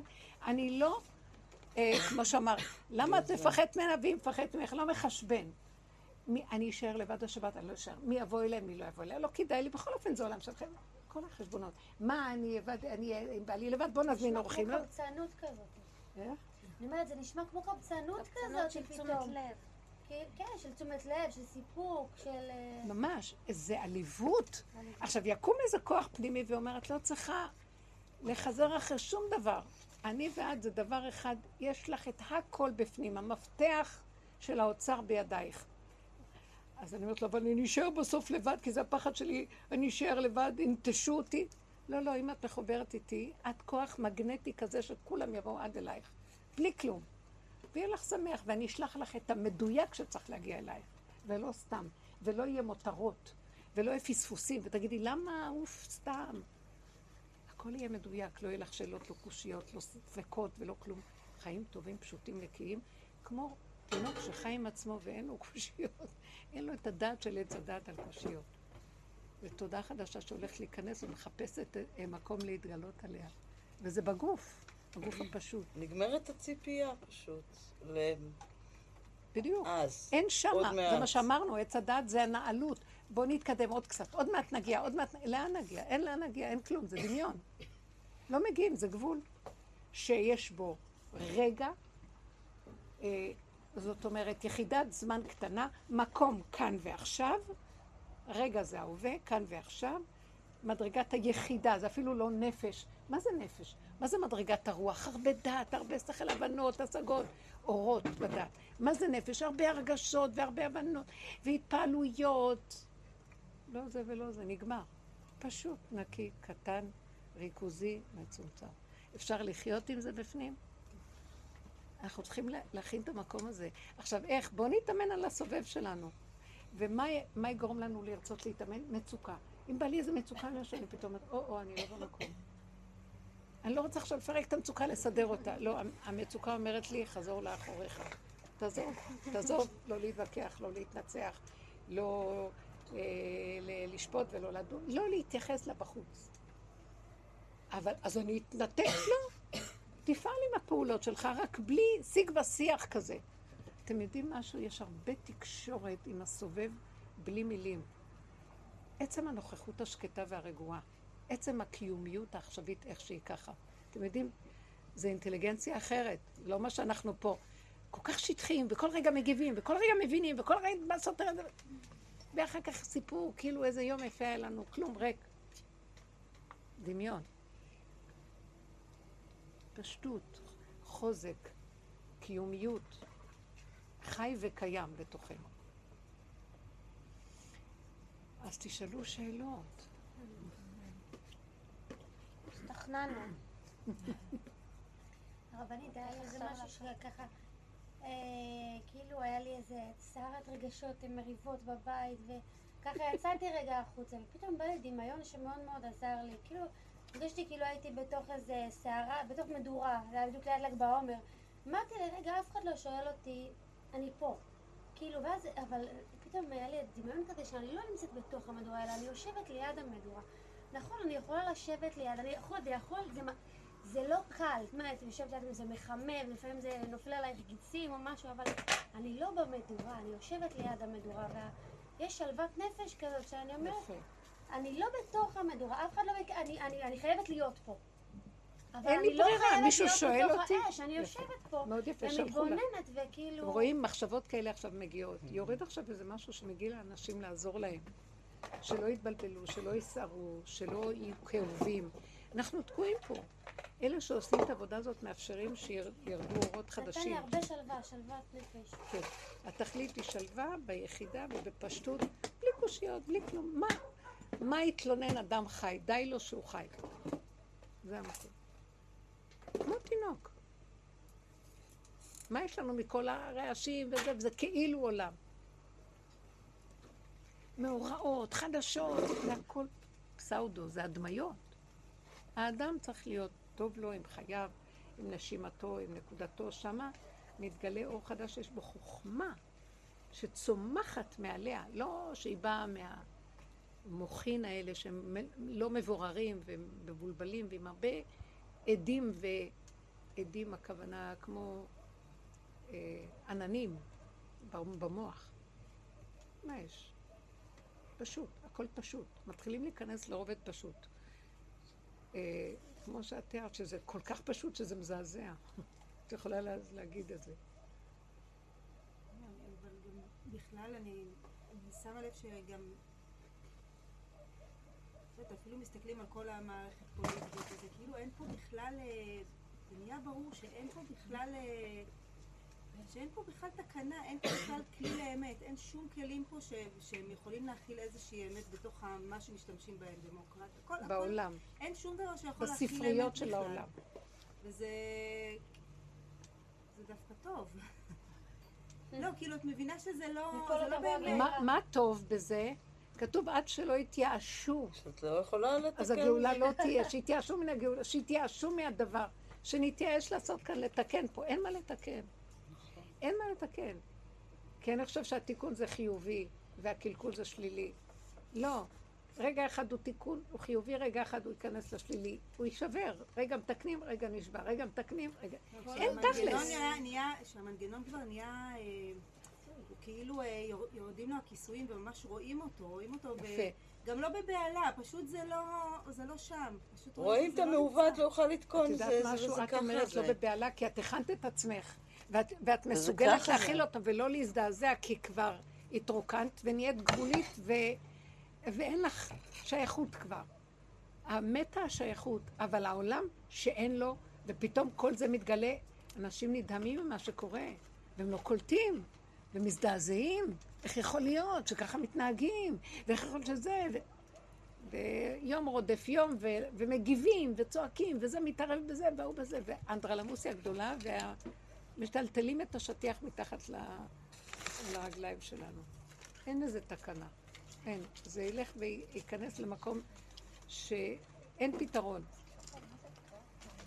אז האדם יצטרך להגיד, כל אחד לעצמו, טוב, אני חייב להישרד פה. אם הוא יהיה נבון, ואם לא, והוא יתערבב עם כל השערה והרגשי כאן, הוא הולך לאיבוד. לא להתערבב, אני אומרת לכם כבר עצה, אל תתערבבו, לא בעצות, ולא בקבוצות, ולא שייכות לזה. זה מסכן מי שיש לו פה קצת כוח. מה? זה גם איזה מסכן מי שיש לו פה קצת כוח. זה סכנה, כי אין פה שום כלי לאמת. אם יש לך כבר איזה כוח שאתה מחליט פה משהו, אתה מחליט בכלים שאין בהם שום אמת, ואתה בסכנה עומד גדולה. למה? אבל יש אנשים שיכולים לעשות פה, לתת סדר סדר. שמתם לב מה היא אומרת כאן? מסכן מי שיש לו איזו עמדת שלטון וכוח. אני יודעת, פעם אמרה לי איזה מישהי שהיא חלמה את נתניהו, והיה לפני כמה וכמה שנים, שהוא עומד על איזה גבעה, והידיים שלו פרוסות לשמיים, והוא צועק בתסכול שאי אפשר לתאר בחלום השעיר. ראתה אותו צועק ומתוסכל, ולא יודע מה לעשות, וצועק וצועק וצועק. בחיים לא חשבתי שאני... מה הקשר שאני רואה כזאת תמונה? ואז אמרתי לה, כן, כי הוא קולט שהוא תקוע, והוא לא יודע מה לעשות, תקוע אותו בשלטון. לרדת הוא לא יכול, לפעול הוא לא יכול. זה הוא לא יכול, זה הוא לא יכול. נכון, כי זה לא יכול להיות ששני קולות, שאחד שהוא שקר, אחד האמת, יהיו, יהיו שווים. ואין לך מה לעשות עם זה, ואומרים לך, זה דמוקרטיה, זה שקר. כי, זה, כי אי אפשר שזה לא שווה. כל אחד יגיד את דעתו, זה אומרים, בסדר. לא, אבל זה שווה, זה, זאת הדמוקרטיה. לא, לא, זה, זה מאבד את המקום שלו, בגלל שכולם יכולים להגיד הכל, ואין גבול לכלום. ממש, אז זה... גם זה יכול לבוא באלימות. כי הוא בטוח בצדקת דרכו, והוא... ו... לא, וכולם אומרים דמוקרטיה, זה אומר דמוקרטיה, וזה אומר דמוקרטיה, זה מפגין, וזה מפגין. אבל איך יכול להיות בכלל, זה בכלל כל ה... הכלי הזה של הדמוקרטיה הוא כלי דפוק, אין לו, הוא לא יכול בכלל... כן, אני פעם מזבר. משיח יריח וידע, הוא לא יגיד זה שווה לזה דמוקרטיה, הוא קובע. הוא בא מאינטליגנציה אחרת, בקיצור, ממקור אחר. באמת, באמת... לא, כרגע הכל תקוע, לא נותנים לכלום לזוז. כי באמת זה רק גנבה, זה עץ הדת, הוא גונב מושגים, והוא עולה עץ חמישים אמה, והוא נהיה נאור. ווואו, איזה מושגים, דמוקרטיה, זה גנוב. הדמוקרטיה. פעם דיברנו על... איך, איך? באמת, אנחנו דיברנו על דמוקרטיה, באת ואמרת שגם עולם התורה שלנו הוא גנוב. מה זה שאלה? כי את הודעה היא... אני, זה כאילו... לא, הכל נגנב, הכל נגנב. כאילו בסוף זה... בדמוקרטיה כאן הוא לראות את זה בעיניים, אבל איך אנחנו באים ואנחנו אומרים תורה מול תורה? כי דמוקרטיה זה פשוט לנו. אני אגיד לכם מה זה דמוקרטיה, איפה רואים אותה? היא חבויה בתוך מציאות. בכל מקום. כן, זה מה שאומרת. אני אומרת שדמוקרטיה פשוט לנו לראות בעין כמה זה. לא, אז אני אומרת, ברור, אני אומרת מתי, זה הרי נמצא בכל מקום, זה נמצא גם בבית כנסת, באיזה מקום זה נמצא. בוא נחזור לשורש של זה, מאיפה הדמוקרטיה לקוחה. כל דבר לקוח מיסוד ראשוני, אקסיומטי, שאותו אנחנו מנסים לברר ולהגיע לשורש הראשוני של כל דבר. הדמוקרטיה הראשונה היא זה שהשם ברא אדם, עליי, עלה ברצונו התברך לבנו, לברוא בריאה. וכשהוא ברא את הבריאה, כך כתוב במסכת ראש השנה אולי, אני לא זוכרת, שכל מעשה בראשית לרצונן נבראו, בצביונן נבראו. כלומר, כשעלה בדעתו לברוא, הוא שאל את מחשבתו, את רוצה להיברות? ואם את רוצה, באיזה צורה את רוצה? אני חושב לברוא את זה וזה באיזה צורה? אז הוא נתן לבריאה... בחירה. בחירה. דמוקרטיה.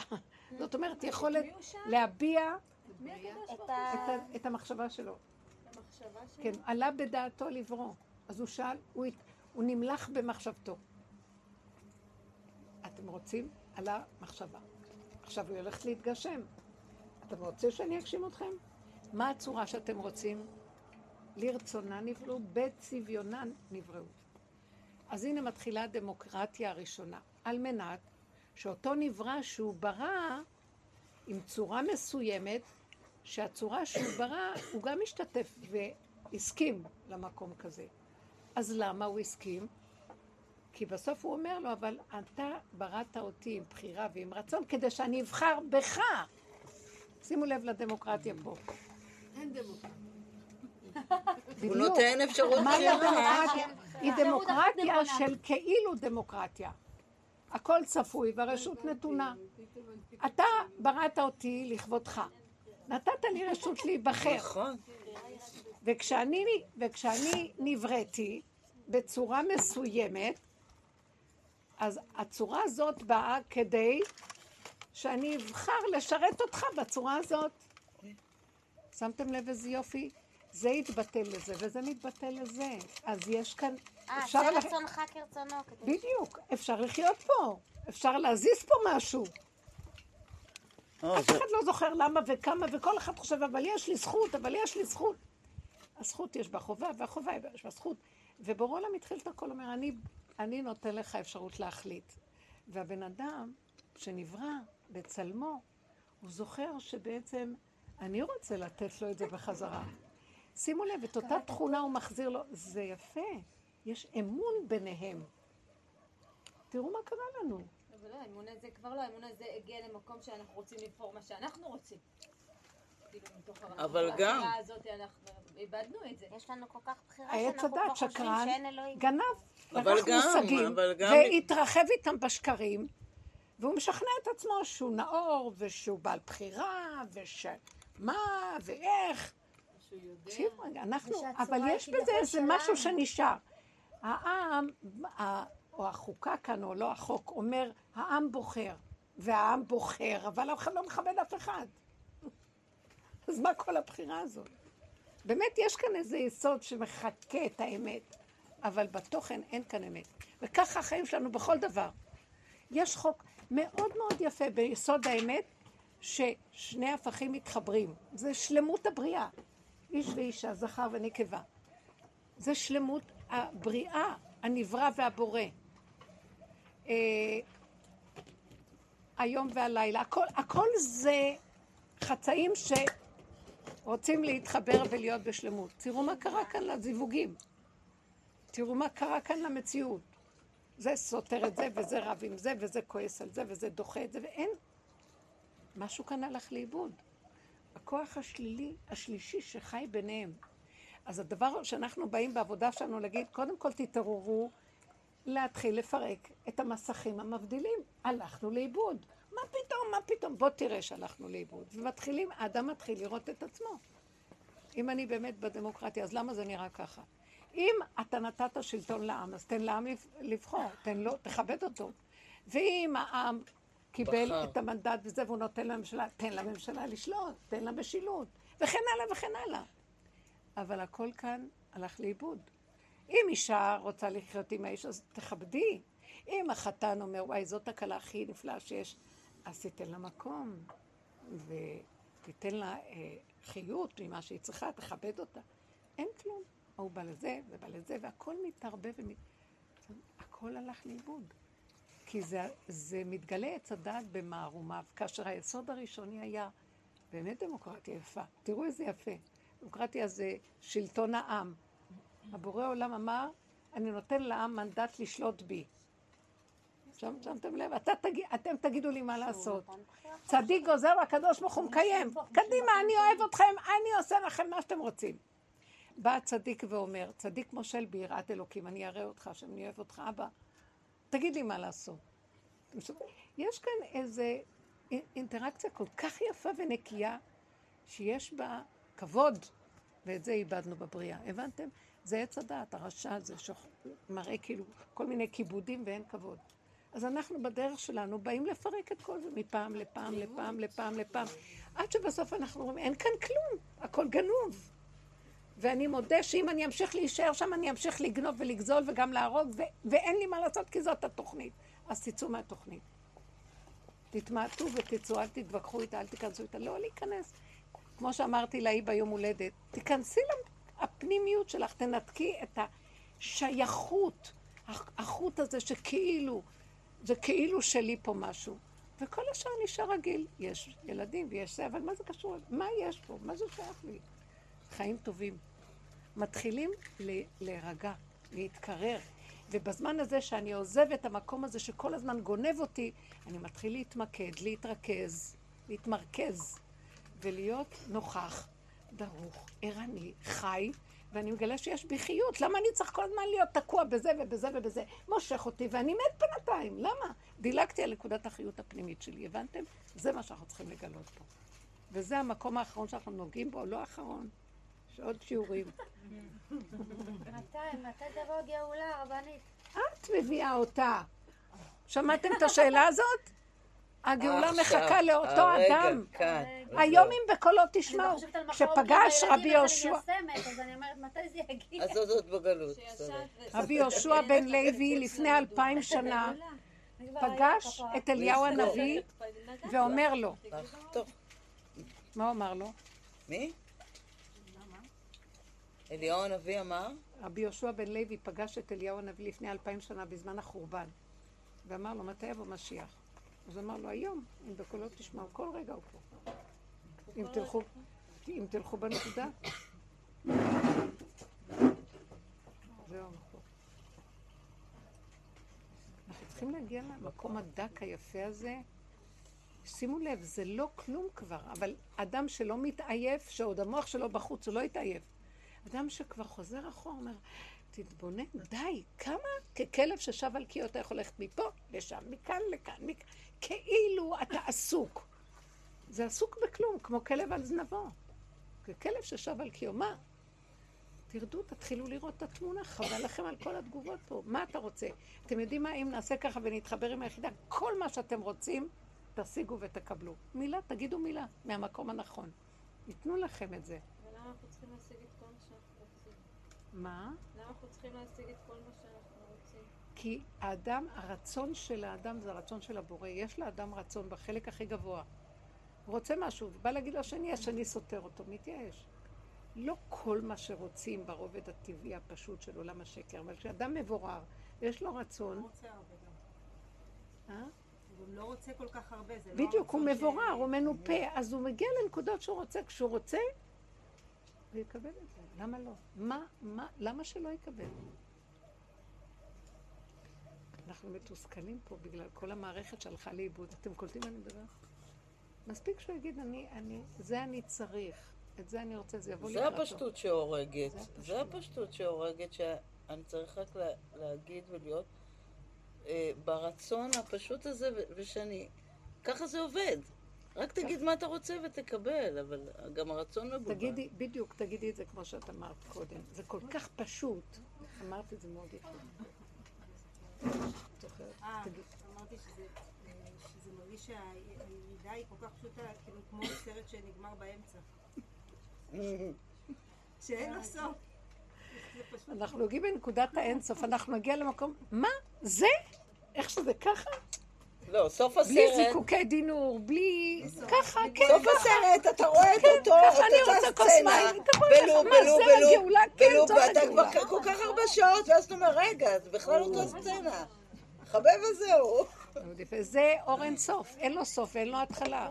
איך שאתה ככה, כן. מה יש? מה חסר? למה לא? איזה... מה? חיכינו, ציפינו. גדולות ומצורות, אורות, ברקים, רעמים, מה? לא, באמצע. סרט נגמר. מה? אבל מה היה הסוף? לא משנה. אין התחלה, אין סוף. זה לא משנה. כל רגע סרט חדש. מה?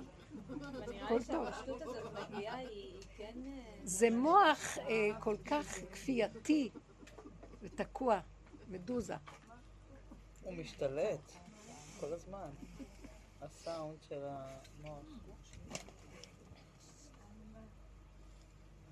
אני מדברת, ובטח כולם רואים שאני נראית מפלצת. למה התנפח לי כאן? ירד לך. דברו עליי. כן, ירד לך. נכון, ירד לך. שפתיים חדש. כן, המשקפיים, כן. איזה צחוקים, אין כלום וזהו. אז מה את אומרת? אמרת משהו. שחר? מה אמרת? כן, כולם צריכים לשמוע. אמרתי שאני טוב לי. שמה? שטוב לי. עכשיו שזה יהיה, תגידי את המילה הזאת כשמישהו מקלל אותך.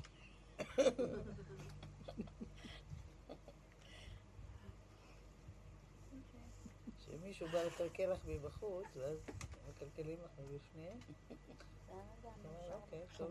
סתם אני אומרת שזה צריך להיות בלא תנאי, המצב שטוב לך בלא תנאי. יבוא משהו שבדעת של העולם זה סותר לזה שטוב לי, ותגידי טוב לי, כי זה הנקודה שאני נוגעת במקום שהוא לא משתנה, הוא לא תלוי בשום דבר, הוא ככה וזהו. זה חירות, זה רגע אחד גם, ואל תגידו, הגעתי לחירות, רגע הבא יכול להיות משהו, כי אנחנו עוד בעולם, ותזהרו מהעולם. אל תשימו את האף שלכם החוצה כל כך בקלות, כל מוצאיני יארגני. זאת אומרת, תלכו בעדינות כאן, כי יש, העולם, זה, תודעת העולם היא צרת, היא מדביקה, היא מסוכנת. רגע אחד מגיבה. אז אמרתי לאותה אחת עם היום הולדת, תיכנסי פנימה. תחבי את השלטר הזה, נחפץ לך. וזאת העבודה שאנחנו מגיעים אליה עכשיו בסוף. כל כך התעייפנו, הרבה, הרבה חוטים כבר נתלשו. אני מזהה שיש עוד חוש, חוט כזה שאני... לאן אני אלך? זה מרגיז אותי, ומה, אני אברח מהעולם, אבל יש לי... מה, אני אכנס בפנים ואני אשאר ממומר? זה לא טוב, זה נרגנות, זה לא טוב, זה המופנמים תמיד מתמרמרים, זה לא טוב. הגאוותנים, היעירים... יאללה, יוצאים ורבים עם כולם ושולטים בעולם. לא זה ולא זה, אז איפה אני אלך? יש איזה מקום שהוא רק שלך, והוא לא תלוי בשום דבר. כמו תינוק. הוא, יש לו את המקום הזה, כולם משתגעים עליו, והוא מושך כמו מגנט. אוהבים אותו. שכינה יש עליו. הוא קשור למקום הזה שלו. כי הוא עוד לא ידע שצריך להתנצל על הקיום. שלא נדע. זה המקום שתחליט הידע שלא נדע. ברגע שהוא בא לו, הוא צורח, לא משנה באיזה. אז בסדר, אבל שם לב. זה רגע אחד, רגע אחד שיש לו צורך. והוא יודע. הוא יודע שהבריאה תביא לו את מה שהוא צריך. הבריאה תביא לו את מה שהוא צריך. זה לא דבר שהוא חושב אחרי. עם צורך יביאו לו את הצורך. צורך אמיתי. אנחנו מקלקלים, איך אמרה לי, שמקלקלים מאוד מאוד מהר לתינוקות האלה את האמת שלהם. מתחילים לראות שהאימא שמה לב אליהם יותר מדי, אז הם כבר קמים גם בשעה שהם לא צריכים כלום, והם רוצים את האימא. ככה, אבל אנחנו גורמים. העולם, אין תקנה לעולם. השיעור האחרון שהיינו כאן, דיברנו על המהלך האחרון שאנחנו רואים, אבל אשמים אנחנו. זאת אומרת, אנחנו בודים שאכלנו מעץ הדעת. וההודעה יותר גדולה, זה שגם אני לא יכול לתקן. וההודעה יותר גדולה אחריה, זה גם לא מעניין אותי, תתקן, לא תתקן, זה סתם עבודה בעיניים, התיקונים. זה סתם, נשאפתי לתוכנה כזאת, תשלפו אותה החוצה, אני יוצא. אין אפשרות לתקן כלום. אני בתוכנה הזאת, אני בגדר השם תמידי. יש כזה, הרי יש, אם תקנת, תדע שאפשר עוד לתקן, אבל אני אומרת, כאילו, אם אפשר לתקן, אז אפשר עוד לקלקל. כאילו, כל עוד אפשר לתקן משהו. כנראה שתמיד שעוד אפשר לקלקל. בדיוק. אם הנר עוד דולק. לא, שואלים את האדם שהוא יוצא מן העולם, ציפית לגאולה או לישועה, או ציפית לגאולה, לא? אז הוא אומר, בטח, אז אומרים לו, אז תחזור להתגלגל. למה אתה מצפה בכלל? כי אם ציפית, הוא לא יגיע, כי רק בהיסח הדעת הוא מגיע. אתה קלקלת, אל תצפה. אתה מרחיק אותו. זה קאץ'. זה מרחיק. וכאן אנחנו נמצאים במלכודת, איך אומרים? באנגלית אומרים קאץ', נכון? זה כאילו עץ הדת או מלכודת. שתופסת. שנותנים לנו את הטוב ואת הרע. ואנחנו כל הזמן רוצים להיות, יכולים להיות בטוב. אבל הרע כל הזמן אה, ברודף אחרינו. זאת אומרת, יש משהו מאוד מעניין, שאומר את זה בספר יצירה, שהדבר והיפוכו תומך זה בזה. כלומר, הטוב, מהטוב אנחנו רואים את הרע, ומהרע אנחנו רואים את הטוב, מהשמן רואים את הרזה ומהרזה את השמן. אם לא היה דבר הפוך, לא היינו מזהים את השני. זאת אומרת שברגע שיש טוב, גם יהיה רע. אז ברגע שמתחיל להיות איזה רע, אז הטוב נדהם ומתחיל לריב עם הרע. הרע הוא בעצם לא, והטוב הוא כן. אז הכן, יש לו יותר מציאות, מה שהלא. הלא, הוא חסר לו מהמציאות יותר מהכן. אז אם הוא רב איתו, הוא נותן ללא כן. הלא יונק מהכן מקום, ואז הלא מקבל כוח לשלוט בכן. אז זה מלחמת העולם הקיימת כל הזמן, עד שהוא מתגבר עליו, ואז תשקוט הארץ ארבעים שנה, ואחר כך עוד פעם. כל הזמן המצב הזה, בימי שפות השופטים. יש טוב ורע או שאין טוב ורע? בכדור יש כביכול מוסר וטוב ורע, אבל באמת באמת מה שעשינו שתקרא, תקנו את העולם בכל הדורות. בסוף אנחנו רואים איזה תיקון, זה הכל נראה. פתאום שמתם לב אחרי שהיה מוסר גדול בעולם והכל. כל העולם עכשיו מאוד מבולבל. לא יודעים מי נקבה ומי זכר, מי איש ומי אישה, ומי הזקנות אה, נראות כמו צעירות והצעירות. הכל התבלבל. לא יודעים אה, אם הלילה זה יום או יום זה לילה. למה? אני נוסעת שנים. והכבישים בלילות, אני חוזרת שעות מאוחרות, עמוסים כאילו זה צהרי היום. אני לא מבינה, אני אומרת, ביום יותר שקט נהיה, והלילה מלא מלא מכוניות בכבישים ותנועה נוראית. הכל מתבלבל ברוך. לאנשים יש נדודי שינה גם עושים. אז המקום הזה שאנחנו אומרים, קרב יום שהוא לא יום ולא לילה, לא טוב ולא רע. קו האמצע. מה זאת אומרת? מה קרה? מה, מה זאת אומרת? מה זה שיגיע מצב שהוא לא טוב ולא רע? תקשיבו, הטוב ורע זה פרשנות. אתה לא יודע. יגיע מצב שהפרשנות הזאת תרד, ונראה את הדבר כהווייתו. תגידי על עץ, הוא טוב או רע? תגידי על בן אדם, הוא טוב או רע? את רואה רק את החיצוני, את לא רואה כלום. בסדר. הפסיכולוגיות יוצרות את ההדמיות, את הפרשנויות. וכל זה ייפול ויתנדף, וישאר רק הדבר. כווייתו פשוט, גולמיות פשוטה של נתונים פשוטים קיימים, בלי פרשנות ומשמעות, בלי התרחבות. מה זה פרשנות? שזה פרש מהנקודה והתרחב. זה נהיה חלקים, פורשן באנגלית זה חלקים. נהיה חלקים, חלקים. לא, נחזור את הכל. אז זה כל המטרה של הדרך, תחזירו את הכל, תנשמו טוב, בכל רגע תעשו את זה, בכל רגע שבא לגנוב אתכם למצב של ההתרחבות, תגידו לא, לא, לא. לא רוצה כלום, רוצה להתחבר ליחידה, לא שווה לי. היה לי איזה ניסיון עם איזה מישהו שככה הוכיח אותי, מישהי הוכיחה אותי, ואמרה לי, ואמרה לי מבני המשפחה, ואמרה לי דברים, ואמרה לי דברים. ואני מנסה לשתוק ולא לענות, ולא לשתוק ולשתוק, וככל שאני שותקת היא עוד יותר צועקת. מה זה צועקת? עד שאני מבינה סוף סוף, לא, אני לא מבינה כלום, אז ניגעתי, היא דחקה אותי לגבול שלי, ואז אני צועקת לה, אז את צודקת, אני לא מבינה כלום, ואני לא יכולה כלום, ואני חוזרת על מה שהיא באה להפשים אותי, ואני אומרת לה, את צודקת, נכון, פתאום קלטתי שאני לא אצא ממנה ראש עד שאני לא, היא הביאה אותי לגבול שלי, על מנת שאני עודה בגבול, שאני לא. ואיזה שקט ושלווה נהיה.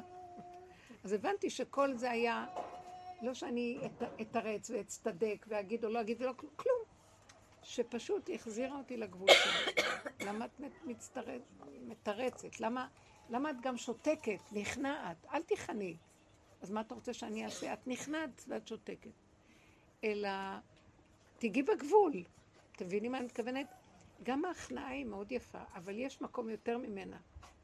הכרת הגבול. כי היא לא הפסיקה. אם היא לא הפסיקה, אז אני מבינה שהשם שם לה להמשיך להגיד לי עד שאני לא יקום ועודה. נכון, אני לא. פתאום קיבלתי שאני לא. השלמתי שאני בעצם שלילה אחת גדולה. עוד מישהי סיפרה לי, שהתקשרו אליה מהעבודה, היא עשתה איזו עבודת אומנות עם הכיתה, ופתאום השקיעה בזה הרבה, ועכשיו התקשרו אליה ואמרו לה, את כל מה שאת עשית וזה, התפרק ונפל. אז היא לרגע, היא מאוד איתנו בעבודה, אז היא לרגע נזכרה במה שדיברנו שם, והיא אמרה לה, אני אשמה. אז היא שתקה. אז כאילו, לא התכוונתי להאשים אותך, למה את אומרת אני אשמה? היא לא ענתה לה כלום, אבל היא חדרה למקום, חזרה למקום של מה שאני לא אעשה פה התפרק. זה נקודת אשם תמידית שקיימת פה. ותמיד יבואו אליי בטענה, ותמיד דברים לא הלכו. זה הסוף של שלילת הדבר. יש גם חיובי, אבל אני אלך על השלילי, את צודקת, אני אשמה תמיד. היא התהפכה וכל אורה, במקום לבוא כאילו... היא אמרת, והרגשתי כל כך... ש... והיא אומרת שאחרי זה היה לה רצף של מאורעות, שרק ראתה את יד השם. פותח לחלונות ומחבק אותה פה, שם, כל מה שהיא הייתה צריכה קיבלה בצ'יק-צ'ק. כי היא הודתה באמת, ואומרה, נכון. כי היא הגיעה לגבול, יותר נכון להגיד את זה, היא הגיעה לגבול והודתה בגבול. וזהו, נכון. לא לריב עם הבריאה, לא להתווכח עם האנשים, לא עם הבריאה, עם העולם. לא, עולם זה לא הבריאה, עולם זה ההיעלם, זה הפסיכולוגיה של העולם. ובריאה זה הבריאה. לא להתווכח עם העולם, לא עם הדעות, עם הרגש. לקבל, להשלים, ולא רק לשתוק לעולם, יש מצב של אם חוזרים ומרגיש, זאת אומרת רוצים לדחוק אותך עוד יותר לגבול שתגידי, נכון, אני לא בשביל העולם פה. שמתם לב? רודפים אחרינו להודות שאני לא בשביל פה. צודקת, נכון, והיא אמרה, אבל אני אשמה. כלומר, זה תודעה תמידית של אשם. יצאתי מהתודעה, הסכמתי, הסכמתי שאין כאן סיכוי בכלל. יום הכיפורים יוכיח, זה היום הכי גבוה שאנחנו אומרים אשמים. זה היום הכי גבוה, אני אומר, הודיתי, גמרנו. שעשו איתי מה שרוצים, זה יפה. יש בזה משהו נקי, פשוט, כל הרחמים מתגלים, אומרים יופי, זה רצינו לשמוע. נגעת בגבול, זהו, סוף הדרך. לא לעמוד מול השני ולהרחיב עוד פעם את האפשרויות, להודות בגבול, לתחזק את הגבול, לפ... לפרנס את הגבול, להגיד לו, נכון, נכון, נכון, אני, זה גבול. ב, היחידה קמה בגבול. האור האלוקי מתגלה בגבול. לך הגבל את העם. זה היה תנאי למתן תורה. שהקדוש ברוך הוא אמר למשה, תגיד לכל העם להיות גבוליים בגבול, שלא יפרצו את הגבול. אז השם יכול להתגלת.